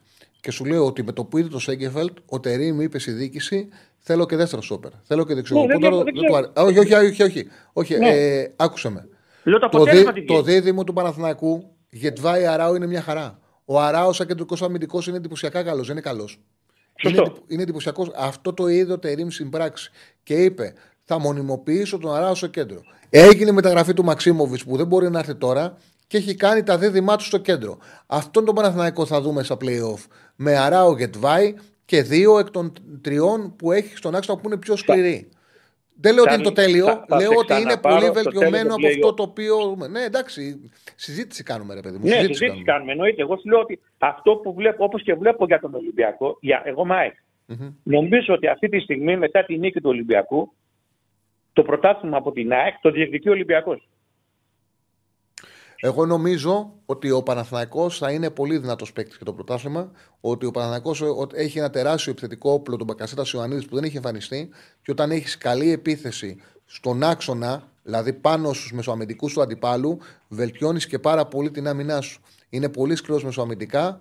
Δεν λέω ότι θα το πάρει. Λέω ότι ο Παναθηναϊκός θα είναι μέχρι το τέλος μέσα. Αν το πάρει, όχι, δεν το ξέρω. Μην τον βγάλεις Ναι, αυτό απ' το, έξω, ούτε δεν εγώ το ξέρω ξέρω. τι θα το πάρει. Ναι. Λέω, εγώ σαν ΑΕΚ, μετά τη νίκη, εγώ χτες δεν ήθελα να κερδίσω τον Ολυμπιακό. Προτιμούσα να κερδίσω ο Πάο. Μμ. Γιατί λέω αυτή τη στιγμή για μένα είναι αντίπαλος για την ΑΕΚ είναι ο Ολυμπιακός. Και θα, θα θέλω να φτάσω λίγο στον Ολυμπιακό μετά να πω κάτι τελευταίο. Πιστεύω ότι στον Παναγενικό και ο ένας λόγος που έφυγε ο Γιωβάνοβιτς είναι ότι πρέπει να υπάρχουν προβλήματα στα αποδητήρια. Το ότι καλυφθήκαν κάποια πράγματα με την έλευση του Τερήμ, νομίζω θα φανούν και στην πορεία. Δηλαδή το επεισόδιο Αράο με τους ε, δηλαδή Τον Μλαντένοβιτς. Βραζιλιανο-Ισπανοί με τους ε, Κροατο. Με τον Μλαντένοβιτς. Σέρβους. Με τον Μλαντένοβιτς. Ναι, τότε εκεί πέρα ιστορία. Νομίζω εγώ υπάρχει πρόβλημα. Και γι' αυτό ήταν πετάχτηκε και έξω και ο Σέκελφετ. Δεν ξέρω, έτσι νομίζω. Τώρα στον Ολυμπιακό. Πραγματικά δείχνει ένας προπονητής πανέξυπνος. Όμως, εγώ νομίζω πάλι όλη η ιστορία στον Ολυμπιακό είναι ένας παίχτη. Και αυτός ονομάζεται κάρμο. Πάλι ο Πα- ο Ολυμπιακός τρώει φάσεις, αλλά αυτή τη στιγμή έχει έναν παίχτη που κόβει πάρα πολλές φάσεις. Είναι πάρα πολύ καλός αμυντικός. Και νομίζω, επειδή ο Ολυμπιακός πάντα από το κέντρο και μπροστά ήταν πάντα καλός, αν εξαιρέσεις την περίοδο με τον Γκαρβανιάλ που δεν ήξερες τι έπαιζε η ομάδα. Άρα και με τον πρώτο προπονή, τον Μαρτίνερ, μπροστά ο Ολυμπιακός έβαζε γκολ. Το πρόβλημά του ήταν πίσω. Νομίζω ότι με έναν παίχτη που είναι σοβαρός παίχτης, ο Ολυμπιακός μπορεί να κάνει πράγματα. Δείξε Παρ' όλα τα- αυτά όμως, ακόμα έχει προβλήματα στην άμυνα. Καλά, βέβαια. Δεν μπο- μπορούμε να, να, να- Μαγικά δεν γίνονται. Και η πλευρά του Ορτέγκα ήταν ένα πρόβλημα για τον Ολυμπιακό μεγάλη. Τεράστιο πρόβλημα. Δηλαδή, ε, όσες φορέ. Καταρχήν, ο 10 νομίζω δεν πρέπει να έδωσε ποτέ μπάλα σε παίχτη του Ολυμπιακού. Δεν νομίζω να έδωσε μπάλα σε παίχτη. Δηλαδή και σε αράουτ πρέπει να το δίνει σε παίχτη του Πάου. Σε ευχαριστώ. Όχι, σοβαρά. Δηλαδή, Ναι, ναι, πραγματικά ναι, ναι, κάτι ναι. Το, το, το βλέπαμε εδώ με ένα φίλο μου Ολυμπιακό. Δηλαδή λέγαμε τι γίνεται. Καταρχήν, Ήταν η ε, απόκτηση το, που μεγάλο κάνει- πρόβλημα, το μεγάλο πρόβλημα του Ολυμπιακού ήταν ο Ορτέγκα. Ξεκάθαρα. Και αν δεν έπαιρνε το παιχνίδι, δεν θα το έπαιρνε επειδή θα τελείωνε τις φάσεις του Ντεσπόντοφ, επειδή δεν διάβασε καλά τις άμυνες του Ορτέγκα. Αυτό λέω, ναι. Ο, ο, ο- είχε είχε τρεις καθαρές φάσεις πριν, πριν φτάσει το παιχνίδι στο 1-3 και 1-4 και ξεφύγει, έτσι. Ναι, ναι, ναι, είχε τρεις φάσεις ο, Ντες- ο Ντεσπόντοφ καθαρές. Ναι. Και Καθαρές. ήταν όλες από αδυναμίε του Ορτέγκα. Λοιπόν, αυτά θέλω να πω. Σε ευχαριστώ, Ευχαριστώ. πολύ. Ε, για Γεια να σου. σε επιβεβαιώσω, ο Ορτέγκα είχε 14-23 μεταβιβάσεις. Μία στις πέντε επιτυχημένες μακρινές μπαλιές. Είχε ένα παιχνίδι με έτσι πάρα πολύ έτσι άδειο. Κοιτάξτε. Ε, Παίχτης. καμία Α, κερδισμένη επίπεδου, μονομαχία. επίπεδου. Πρόσκεψη. Μηδέν, μηδέν κερδισμένες μονομαχίες. Μηδέν. μηδέν. παίχτης που εννοείται ότι έχει κλητικές στην εθνική Αργεντινής να κάνει αυτή το κόψιμο χωρίς να έχει δει στην πλάτη του τι γίνεται. Δηλαδή, πραγματικά, καλύτερη assist στον Τεσπότο που δεν μπορούσε να δώσει. Δηλαδή, αν ήταν δικός του παίκτης, αν ήταν παίκτης του Πάουκ, τέτοια assist στον Τεσπότο, δηλαδή δεν χρειάστηκε ο Τεσπότο να κάνει τίποτα. Εκεί- Ήρθε η μπάλα στο πόδι του. Εκεί να μην είμαστε άδικοι, πήγε σε μονομαχία. Ε, ε, στη Εκεί στροφή του του- έχουν την μπάλα το και διάβασε. κάνει το του Ναι, Θεού. απλά ήταν μονομαχία και το διάβασε ο Ντεσπότοφ και ουσιαστικά κατάλαβε την αντίδρασή του και πού θα πάει η μπάλα και εκτέλεσε. Όχι, Αλλά δεν- εντάξει, δεν γενικά νομίζω- ήταν ένα Μα- πολύ κακό παιχνίδι από αυτόν. Τσάρλι, δεν νομίζω ότι ένας επιθετικός μπορεί να καταλάβει ότι ένας αμυντικός θα κάνει αυτή, τη- αυτό Τις, το πράγμα. ε, τις διαβάσεις Εκεί της ο φάσης, αμυντικός θεωρητικά ρίχνει μία στην μπάλα, από τη στιγμή που δεν ξέρεις τι γίνεται στην πλάτη σου, να πάει κόρνο, Ναι, να ρε πάει παιδί μου, στο μπο- Θεό. μπορούσε να το κάνει, αλλά ήταν μονομαχία, συμβαίνουν αυτά. Οκ. Σε ευχαριστώ πολύ. Λοιπόν, Γεια. Να είσαι καλά, φίλε μου, να είσαι καλά. Λοιπόν, ε, Στέφανε, ε, έχεις στείλει. ε, α, να το πω τα αποτελέσματα. Κοιτάξτε, ποια ήταν η φωτογραφία της ημέρας. Σκεφτείτε τι γινόταν από τις προηγούμενες Δευτέρες. Και ο Πάουκ τώρα είναι μόλις στο 4%, ενώ μόλις στο 5%, ενώ είναι ένα πόντο πίσω από την κορφή. Εγώ δεν νομίζω ότι είναι τόσο λίγες οι πιθανότητες του Πάουκ να πάρει πρωτάθλημα όπως δει το 5%. Δεν λέω ότι είναι το φαβορή. Λέω ότι για μένα έχει πολλές πιθανότητες. Θέλω να δω και τα άλλα. Πρώτη είναι η ΑΕΚ με 38% που είχε ένα εύκολο πρόγραμμα, δείχνει λίγο πιο φρέσκια. Ούτε η ΑΕΚ πετάει. Εγώ θα το πω. Ούτε η ΑΕΚ πετάει. Δεν πετάει, κοντά είναι όλοι. Ε, δεν είναι δύσκολο να πάει ο Πάουκ να κερδίσει μέσα στον Ολυμπιακό, να πάει στην ΑΕΚ. Να πάει... Για όλοι μπορούν να κερδίσουν παντού. 33% Ολυμπιακός. Ο Ολυμπιακός έχει ένα μεγάλο μειονέκτημα ότι δεν είναι πέντε βαθμοί, είναι ότι τον περνάνε τρεις ομάδες ακόμα. Οπότε θα πρέπει να, μην, να κερδίσει οπωσδήποτε την πρώτη αγωνιστική. Γιατί αν δεν κερδίσει την πρώτη αγωνιστική και πάει στο μείον 7, μείον 8 μετά με τρεις ομάδες από πάνω τους, δύσκολα καλύπτεται. Έχει αυτό το μεγάλο μειονέκτημα ο Ολυμπιακός. Αλλά έδειξε μια καλή εικόνα σίγουρα. Ο Παναδικό 22% κάτω από τον Ολυμπιακό. Εντάξει, είναι η στιγμή, είναι η φωτογραφία της στιγμής αυτή και 5% Πάουκ. Λοιπόν, κοίταξε, Σεφανέ, τι θέλω από σένα. ναι. Θέλω να βάλεις ένα poll και θα πεις να κάνουμε μπλοκ τον Κάτι Ρέι. Και γιατί το λέω αυτό. Γιατί το λέω αυτό; Γιατί δεν επιτρέπεται, κύριε Κάτι Ρέι, να είσαι εξαφανισμένος όταν ο Όφη τρώει τη μία σφαλιάρα μετά την άλλη. Μην χρησιμοποιήσω καμία άσχημη έκφραση. Όταν ο Όφη είναι έτοιμος να πέσει. Όταν εσύ επιμένεις για τον Νταμπράουσκας, επιμένεις για τον Νταμπράουσκα, φέρεις τον ΠΠΜΕΛ, να φύγει, έρχεται το ΠΠΜΕΛ, χάνεις και εσύ μας εξαφανίζεσαι. Και τώρα, πρόσεξε, δεν βγαίνεις στο 0-0. Να πω βγήκες στο 0-0 ωραίος, ρε παιδί μου, κάτι ρέει μάγκας. Με το που γίνεται 3-0 εμφανίστηκε. Και θέλει κιόλας και την πόλ θα βάλουμε και ξανά μην τρέχει τίποτα. Γιατί το παίζει και ιστορίας.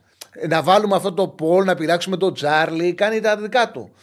Εγώ προτείνω δημοκρατικά, απόλυτα δημοκρατικά.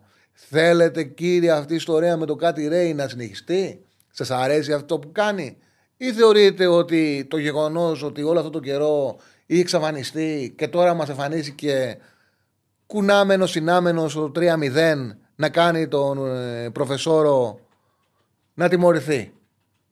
Και εντάξει, δεν του κάνουμε ισόβιο προκλεισμό. Δεκάλεπτο. Όχι, όχι. Μέ- Μέχρι ρε παιδί μου για να τον τσούξει και τώρα που κέρδισε η ομάδα του 3, που κερδίζει η ομάδα του 3-0, να τον κόψουμε σε αυτήν, άντε και στην επόμενη εκπομπή. Έτσι, να, για να έχει νόημα ψηφοφορία του κόσμου, ρε παιδί μου. Να κοπεί έτσι από μια μισή εκπομπή. Κάτι, δηλαδή ένα ban να φάει μια τιμωρία. Μια τιμωρία, αλλά δημοκρατικά να ψηφίσει ο κόσμος αν πρέπει να τιμωρηθεί ο κάτι ρέει ή όχι. Γιατί μπορεί να πει ο κόσμος, όχι, το γουστάρουμε. Μας άρεσε αυτό που κάνει, ρε παιδί μου. Οκ, κανένα πρόβλημα. Κανένα πρόβλημα. Λοιπόν, π- ε, βάλ το poll και πάμε στον επόμενο. Καλησπέρα. Ναι, εγώ είμαι. Έλα, φίλε μου, ναι. Όχι, όχι. Σε πω, πω, πω, πήρες, φίλε, μια νέα φωνή. Αλέξης Πάο. Πω, πω, πήρε, ναι, εγώ είμαι. Πω, πω, πω, πω, πω, πω, πω. Έλα, Αλέξη. Πάω και είμαι. Το ξέρω, το καταλάβαμε. Λοιπόν, ε, Έλα. Έλα, Πακάρα. Τσάλι, χθες ήταν μια ημέρα ντροπής για το συλλόγο. Μια μαύρη, μαύρη σελίδα. Όχι, ρε. Συμβαίνουν, έχει αλλάξει το ποδόσφαιρο. Συμβαίνουν αυτά σε όλο το τέτοιο. Συμβαίνουν. Είναι πολύ εύκολο να ανοίξει ένα παιχνίδι. Δεν ναι, είναι εύκολο, είναι, αλλά εγώ δεν θέλω να ανοίγει, κατάλαβες. Ε, εντάξει, καταλαβαίνω. Αλλά μαύρες σελίδες και αυτά δεν είναι. Πήγες, έβαλες στο πρώτο γύρο 4 στον Ολυμπιακό. Ήρθε ο Ολυμπιακός, σου βάλε 4. εκεί, εκεί ήταν μαύρη σελίδα για τον Ολυμπιακό, σήμερα είναι μαύρη σελίδα για τον Μπάουκ. Έτσι πάνε αυτά. Ναι. Τέλος πάντων, ε, πάμε λίγο στο, στο αγωνιστικό. Ξεκινάει το ματ. Έχω ένα κουσούρι, δεν ξέρω. Θέλω να μου πεις αν ε, έχω δίκιο ή άδικο. Όταν βλέπω τον αντίπαλο του Πάουκ να παίζει με τρία χαφ, ε, κόβω τα πόδια μου πριν το μάτς. Μισό λεπτό. Εσύ το βάζεις light και ο κόσμος θα ψηφίσει να το- τον φάει τιμωρία. Εγώ θέλω να το έχει τη αυστηρή τιμωρία για να δούμε τι θα ψηφίσει ο κόσμος. Ε, τι μία και δεκάλεπτο. Χίλια συγγνώμη, ρε φιλέ, χίλια συγγνώμη. Για, Βέβαια. για, για πες το. Συνέχισε. Λέω έχω ένα κουσούρι όταν βλέπω τον αντίπαλο να παίζει με τρία χαφ. Και ο Πάουκ με δύο με κόβονται τα πόδια, να κόβει τη μαγιά που λέμε. Ναι. Δεν ξέρω αν. Δεν ξέρω πώς να το εξηγήσω. Και συνήθως πέφτω μέσα. Κοίταξε, συμβαίνει ότι μπορεί να παίζει 4-2-3-1 και να παίζεις με τρία χαφ και πολλές φορές να παίρνεις και έξτρα βοήθειες και από τους ακραίους χαφ. Γιατί στην πραγματικότητα, έτσι όπως έπαιξε ο Ολυμπιακός, έπαιξε με πέντε χαφ. Γιατί έπαιρνε βοήθεια και από το Ποντένσε και το Φορτούν εσωτερικά. Και ο Πάοκ, σωστά, έπαιξε με, με 1,5 γιατί και ο Σδόεφ ψεύτικες μπράβο. βοήθειες ψεύτικες βοήθειες δίνει. Δηλαδή μπορεί να παίξει 4-2-3-1 και να έχει συμμετοχικότητα και από το Μουργκ, από το δεκάρι σου, να έχει συμμετοχικότητα και από το Τάισον από τα αριστερά και να έχεις τέσσερα χαφ και να είσαι γεμάτος. Εδώ σε πιέσανε και σου πήραν το κέντρο. Δηλαδή, ναι, τακτικά αυτό που λες το καταλαβαίνω, αλλά μπορεί να σου παίξει μια ομάδα 4-3-3 και να μην βγάλει την πίεση που έβγαλε ψηλά ο Ολυμπιακός και να είναι ελαφρύ το 4-3-3-1 και να μην σε επηρεάσει. Εδώ σε επηρέασε γιατί πραγματικά σε πρέσαρε και σε έκανε να φαίνεται ότι παίζει όντως με λιγότερο στο κέντρο. Ισχύει αυτό που λες. Επίσης, θεωρώ ότι οι μεταγραφές του Ολυμπιακού στο κέντρο ε, είναι τε- πάρα πολύ ποιοτικές για το πρωτάθλημα μας. Πιστεύω είναι πάνω από το ταβάνι του ελληνικού πρωταθλήματος. Και θα πιστεύω ότι ο Ολυμπιακός με αυτούς τους παίχτες και με το center back που πήρε τον Κάρμο που είναι εντάξει. ε, που φαίνεται ότι είναι μεγάλος παίχτης, ε, θα παίρνει πολύ σοβαρά. Και ας είναι στο μείον 5. Για μένα ο Ολυμπιακός θα. Σίγουρα πιστεύω μέσα στα playoff θα το δούμε και πρώτο κάποια στιγμή. Δεν ξέρω αν τερματίσει πρώτος, αλλά πιστεύω θα διατελέσει πρώτος κάποια στιγμή στα playoff. Θα έχει ενδιαφέρον να γίνει αυτό. Ε, τώρα, για τον Μπάουκ. Ε, αυτό με το Σαμάντα, όπως είπε και ο φίλος πιο πριν, πριν δύο τηλέφωνα, έχει παραγίνει. Ε, Σέντερ φόρ που σε ντέρπι ε, δεν έχει κάνει φέτος ούτε μία τελική, όχι στο τέρμα, γενικά τελική. Ε, είναι για να το στείλει στη β' ομάδα να πάρει χρόνο μέχρι το καλοκαίρι για να βρεις κάπου να τον δώσει. Ε, η δεξιά μας πλευρά πήραμε δεξί μπακ για να το έχουμε στον πάγκο και παίζουμε ακόμα με το Στάστρι που δεν κόβει ούτε, ούτε χαρτί με ψαλίδι. Χθες ο, Ποντε- ο Ποντένσε τον έκανε να θυμίζει παιδάκι που είναι στην πρώτη προπόνηση του, σχο- του, της ζωής του σε- στην Ακαδημία. Δώσε μου 10 δευτερόλεπτα. Ευχαριστούμε Παρακαλώ. το φίλο. Α, το μηχανάκι είναι. Ευχαριστούμε το μηχανάκι για ένα ευρώ donate. Συνέχισε, φίλε.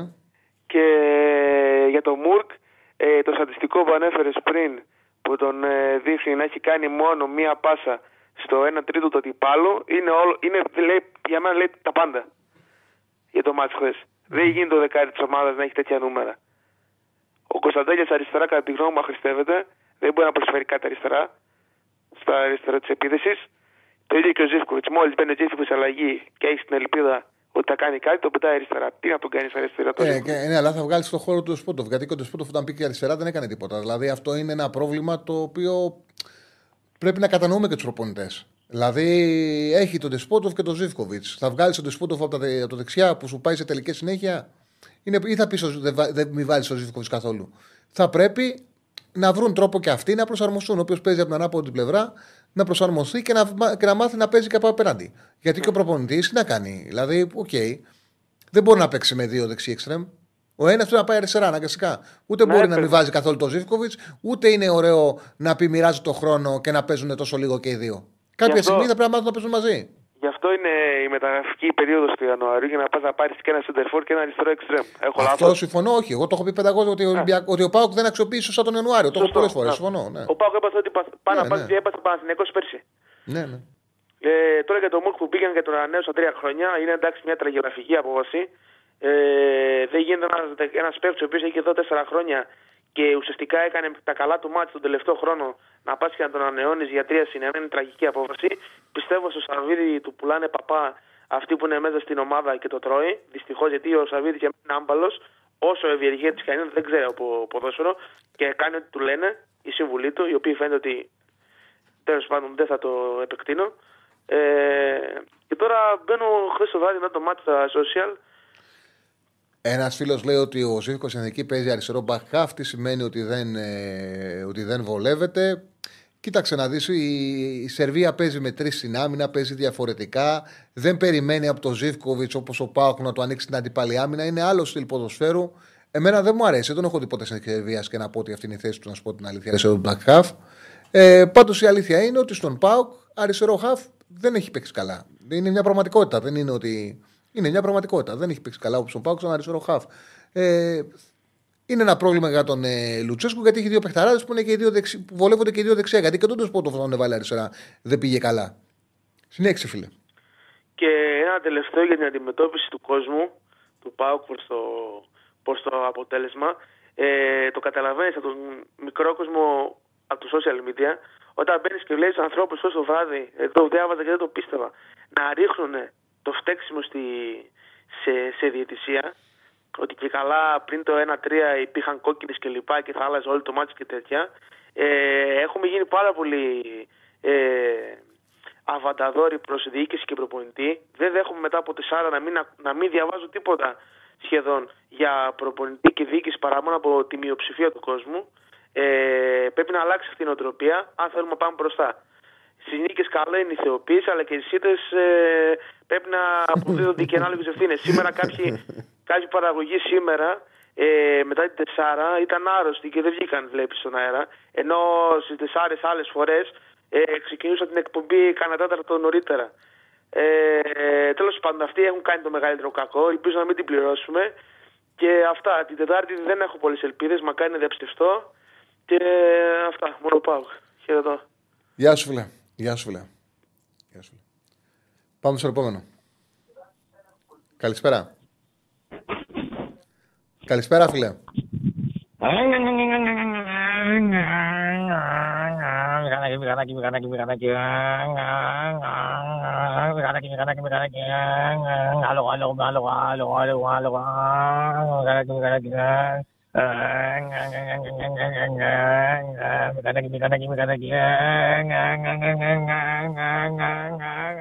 Σε ευχαριστώ. Σε ευχαριστώ. Σε ευχαριστώ. Λοιπόν, εντάξει, δεν μπορούσαμε να μην το έχουμε και αυτό. Πάμε στον επόμενο. Έκανε και το άλογο σήμερα, εντάξει. Άλλους δύο, στοίχημα και ράγκα. Ναι, ναι. Εντάξει, στοίχημα το ένα ήταν off. Ε, πάμε στον επόμενο. Χαίρετε. Καλησπέρα. Καλησπέρα. Ε, να σε ρωτήσω λίγο, Τσάρλι, θέλω να μου πεις την άποψή σου για την εικόνα αυτή που είχε ο Πάοκ χτες. Βασικά όχι μόνο χτες. Στα τελευταία δύο-τρία παιχνίδια τι γίνεται, δεν μπορώ να καταλάβω. Κοίταξε, νομίζω ότι καταρχάς είναι, είναι άλλο πράγμα να παίζεις τα εύκολα παιχνίδια και να κερδίζεις και να βάζεις πολλά γκολ. Καλό να παίζεις τέρμπι. Δηλαδή στα προηγούμενα παιχνίδια είναι ξεκάθαρο. Κέρδισε τον Παναθηναϊκό 2-1, ήσουν ανώτερος. Υπήρχε μια φοβική στάση, μπορούσες να το κερδίσεις με πολύ πιο μεγάλο σκορ και παραλίγο στο τέλος από έναν Παναθηναϊκό που ήταν πολύ κακό σε εκείνο το μάτι και μπο- ήταν για να φάει 4, θα μπορούσες να ισοφαριστεί, αλλά κέρδισες. Μετά έπαιξε με την ΑΕΚ σε ένα παιχνίδι ισορροπημένο που η ΑΕΚ σε δυσκολεύει και πήγες να αλλάξεις φιλοσοφία και να τη άφησες την μπάλα, πήγες να παίξεις, να πιέσεις ψηλά, είχες πολλές. Ε, κράτησες τι γραμμές σου ψηλά, άφησες την μπάλα στην άμυνα της ΑΕΚ και ήρθες στο πάλο σε ένα, ένα, σε ένα παιχνίδι που εντάξει, μια φάση δέχτηκες, αλλά δεν έκανες και εσύ ευκαιρίες πολλές. Είχες περισσότερες, όμως για μεγάλο διάστημα η ΑΕΚ σου πήρε το κέντρο και σου δημιούργησε κάποια προβλήματα. Το μάτς με τον Παναθηναϊκό το πήγες με τα δεύτερα και το χάσει λογικά από τους που παίξει με τη δεύτερη ομάδα.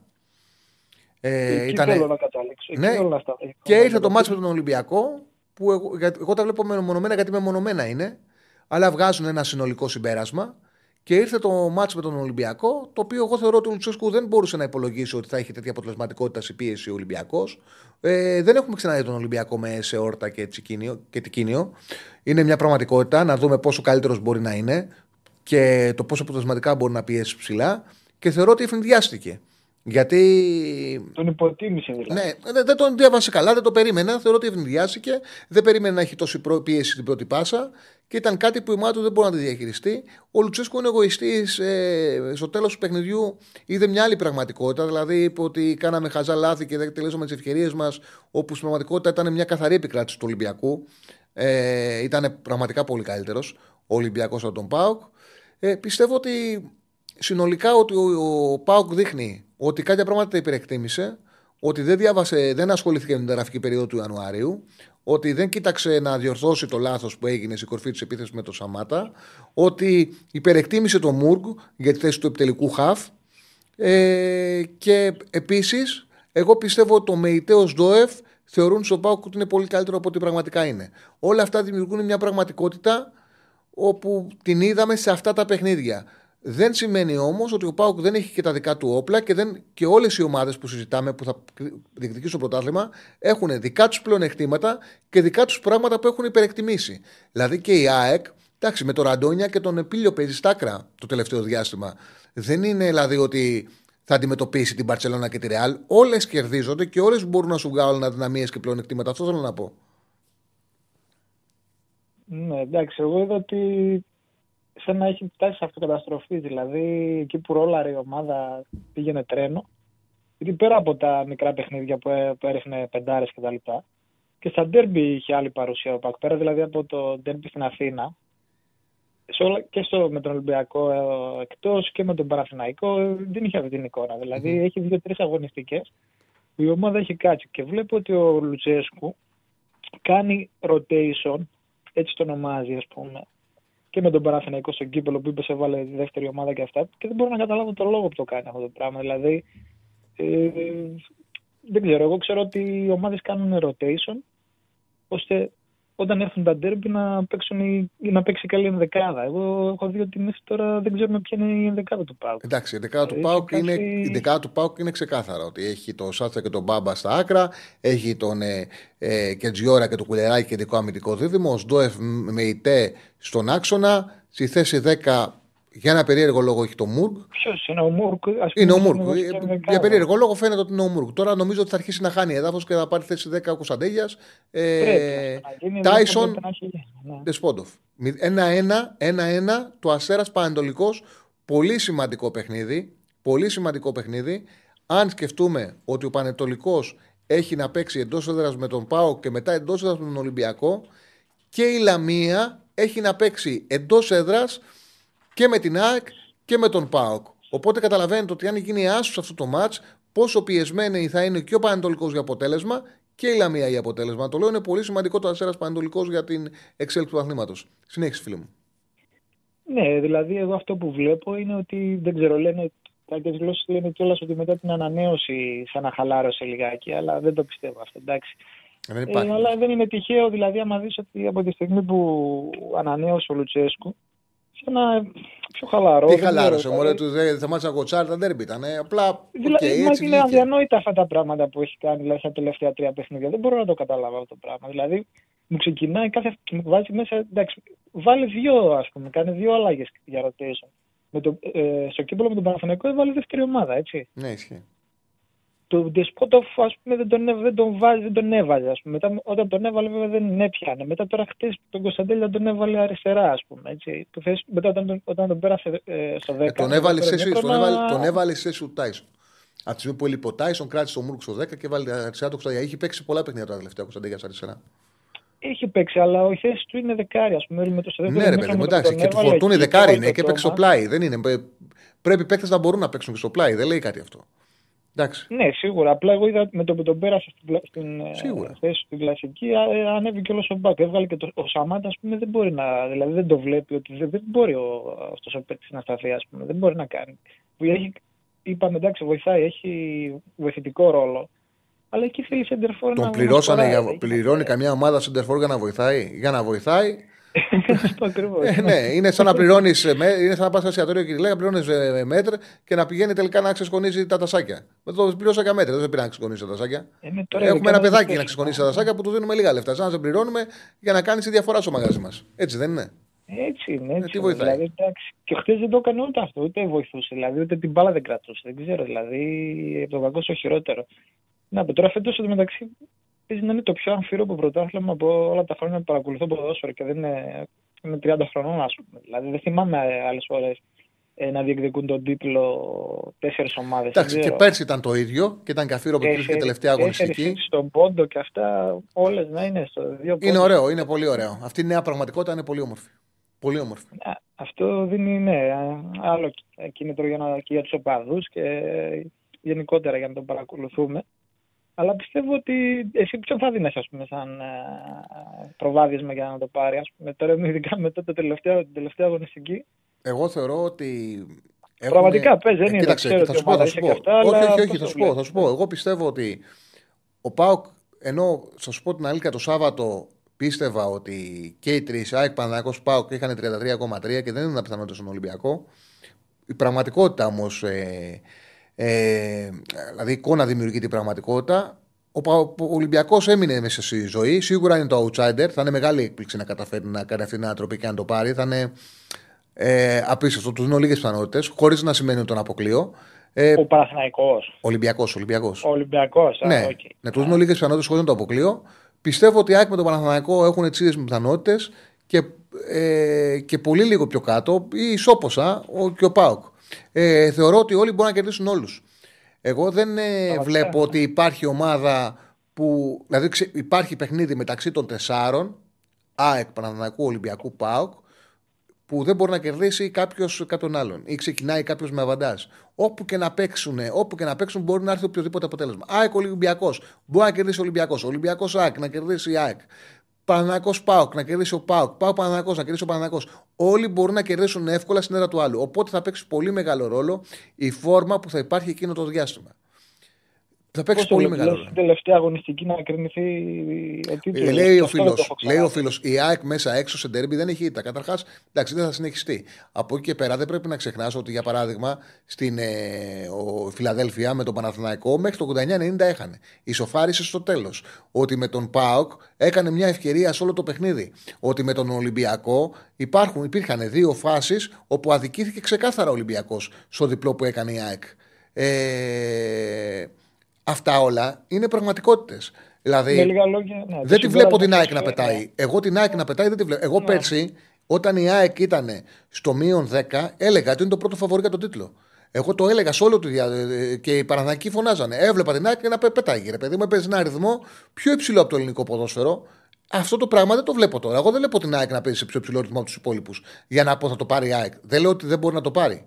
Έχει τα δικά της όπλα. Όμως είναι μια ομάδα που μπορεί να χάσει από οποιονδήποτε από τους άλλους μεγάλους. Μπορεί να χάσει από οποιοδήποτε από τους άλλους μεγάλους. Όπως μπορεί να τους κερδίσει και όλους. Δεν βλέπω όμως ένα ξεκάθαρο φαβορή όπως πέρσι. Πέρσι που το έγραφα, ήταν πρώτος ο Παναθηναϊκός και έγραφα ότι η ΑΕΚ έρχεται, η ΑΕΚ πετάει και με βρίζανε οι Παναθηναϊκοί. Ε, και αποδείχτηκε αυτό. Φέτος δεν βλέπω το ίδιο εγώ. Εγώ τουλάχιστον δεν βλέπω το ίδιο. Δεν βλέπω τόσο Εντάξει, καλή την όλοι ΑΕΚ. μου, όποιον και να ρωτήσεις όμως, ακόμα δηλαδή και εγώ το βλέπω, από την πρώτη, και πριν, το, πριν ξεκινήσει το πρωτάθλημα, την ΑΕΚ ε, βλέπαμε. Ναι, οκ, για- οκ. Γιατί εμένα ρώτησες, σου λέω Αυτό ότι- Γιατί, ναι, γιατί υπάρχουν και άλλοι λόγοι από πίσω. Δεν είναι μόνο άμα παίζει μπάλα που βλέπεις τώρα. Κατάλαβες. Κατα, καταλαβαίνω του τους άλλους λόγους που λες. Εκτός από το. Εγώ σου μιλάω αλήθεια. Εκτός από το ΑΕΚ Ολυμπιακός, άλλο παιχνίδι να έχει αλλοιωθεί πραγματικά, όχι αυτές οι ελληνικές γκρίνιες, δεν έχω δει. Δεν έχω δει. Σε ευχαριστώ πάρα πολύ. Να είσαι καλά, γεια σου. Πάμε σε ένα τελευταίο; Ναι, γρήγορα. Ε, γρήγορα, γιατί έχουμε δύο-τρία λεπτά για να κλείσουμε. Έλα, φιλέ. Καλησπέρα. Λοιπόν, στα δι- Καλησπέρα στα δύο-τρία λεπτά που έχω. Έλα, χιλιά, δεν σε διακόπτω καθόλου, πες τα. Όχι, δεν, δεν τρέχει τίποτα. Τις καλησπέρες μου καταρχήν. Καλησπέρα, φίλε. Λοιπόν, έχουμε ταυτόσιμη ακριβώς άποψη για το πρωτάθλημα. Μμμ. Τα πες πάρα πολύ ωραία. Λοιπόν, η ΑΕΚ δεν είναι περσινή. Λοιπόν, πρέπει, πρέπει να κάτσουν να σκεφτούν πάρα πολύ εκεί πέρα στην ΑΕΚ. Και ασφαλώς το να κρίνουν με τον τρόπο που κρίνουν γενικά ο, οι δημοσιογράφοι και οι σχολιαστές της ΑΕΚ σήμερα το παιχνίδι της ΑΕΚ ε, δεν βοηθάει προς αυτήν την κατεύθυνση. Πρέπει να κάτσουν να σκεφτούν πάρα πολύ καλά γιατί ανεβαίνει ο ανταγωνισμός. Έτσι. Λοιπόν, και πρέπει, πρέπει σίγουρα το χθεσινό παιχνίδι δεν είναι για κριτική της ΑΕΚ. 101% δεν είναι για κριτική. Γιατί έχω ακούσει σήμερα τα απίστευτα πράγματα.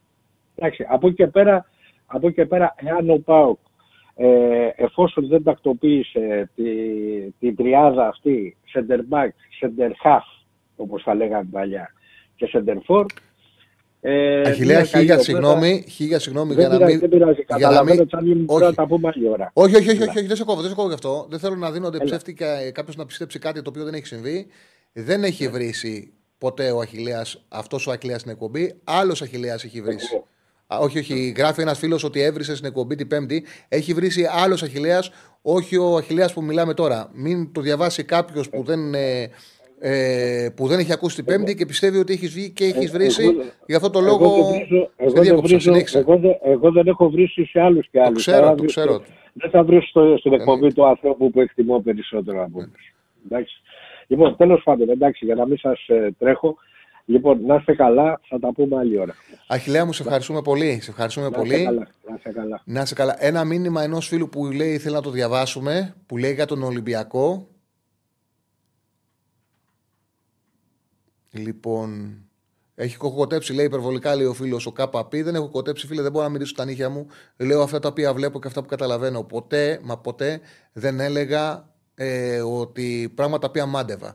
Πέρσι το οποίο έβλεπα την ΑΕΚ να πετάει, έλεγα ότι η ΑΕΚ πετάει. Δεν βλέπω καμία ομάδα να πετάει φέτος. Αυτή είναι η αλήθεια. Βλέπω ομάδες που είναι κοντά μεταξύ τους και το βλέπεις αποτελέσματα. Το κάθε μάτς μεταξύ τους είναι ξεχωριστό και μπορούν να κερδίσουν όλοι όλους. Αν μπορέσει, παρακαλώ, διαβασέ το. Στον Ολυμπιακό εδώ και χρόνια Ολυμπιακός εδώ και χρόνια δεν είχε κανονικά στόπερ, προπονητή με σχέδιο, συγκεκριμένα κεντρικά χαφ. Μόλις εμφανίστηκαν, ήρθαν όλα, αλλά μην βιάζεσαι, θέλει χρόνο. Συμφωνώ, Ό,τι λες ισχύει, αλλά θέλει και το χρόνο του Κομεντιλίμπαρ. Δεν είναι μάγος, είναι προπονητής. Πώς πήγε το Πολ με τον Κατηρέη. Είναι για δεκάλεπτο μπαν. Για δεκάλεπτο μπαν, ε. ε. Θα σκεφτούμε αύριο, θα κάνουμε συνεδρίαση και θα δούμε αν τον κόψουμε ή όχι. Λοιπόν, ε, 70% θέλει μπαν. 70% ε, θέλουν να τον μπανάρουμε με τον Κατηρέη. Λοιπόν. το chat είναι μοβόρι όλοι εδώ. Ναι, λοιπόν, ε, φτάσαμε στο τέλος. Για στοίχημα μαζί. Ε, είμαστε μαζί με την Πετρία 65. Για στοίχημα είχα πει τον άσο του Όφη που πέρασε και παρολί με τον άσο της Everton. Αυτό ο άσος της Everton πόσο δίνει στην Bet αυτή τη στιγμή. Ε, ο άσος της Everton Αγγλία είναι στο 1,70 στην Πετρία 65. Λοιπόν, αυτά. Φτάσαμε στο τέλος. Ακολουθεί ο Ραγκάτσης δεν χάνεται, λέει ο Ραγκάτσης σήμερα, λέει ο Μίσερ Σκάνδαλο. Φίλε, δεν χάνεται ποτέ ο Ραγκάτσης. Μία συντενισμένη. Πάμε στη Θεσσαλονίκη. Χαιρετισμούς στα παιδιά. Τα λέμε αύριο στην ώρα μας στις 5. Μην το ξεχάσετε. Τετάρτη θα είμαστε στις 3. Τετάρτη θα είμαστε στις 3. Αύριο κανονικά στην ώρα μας στις 5.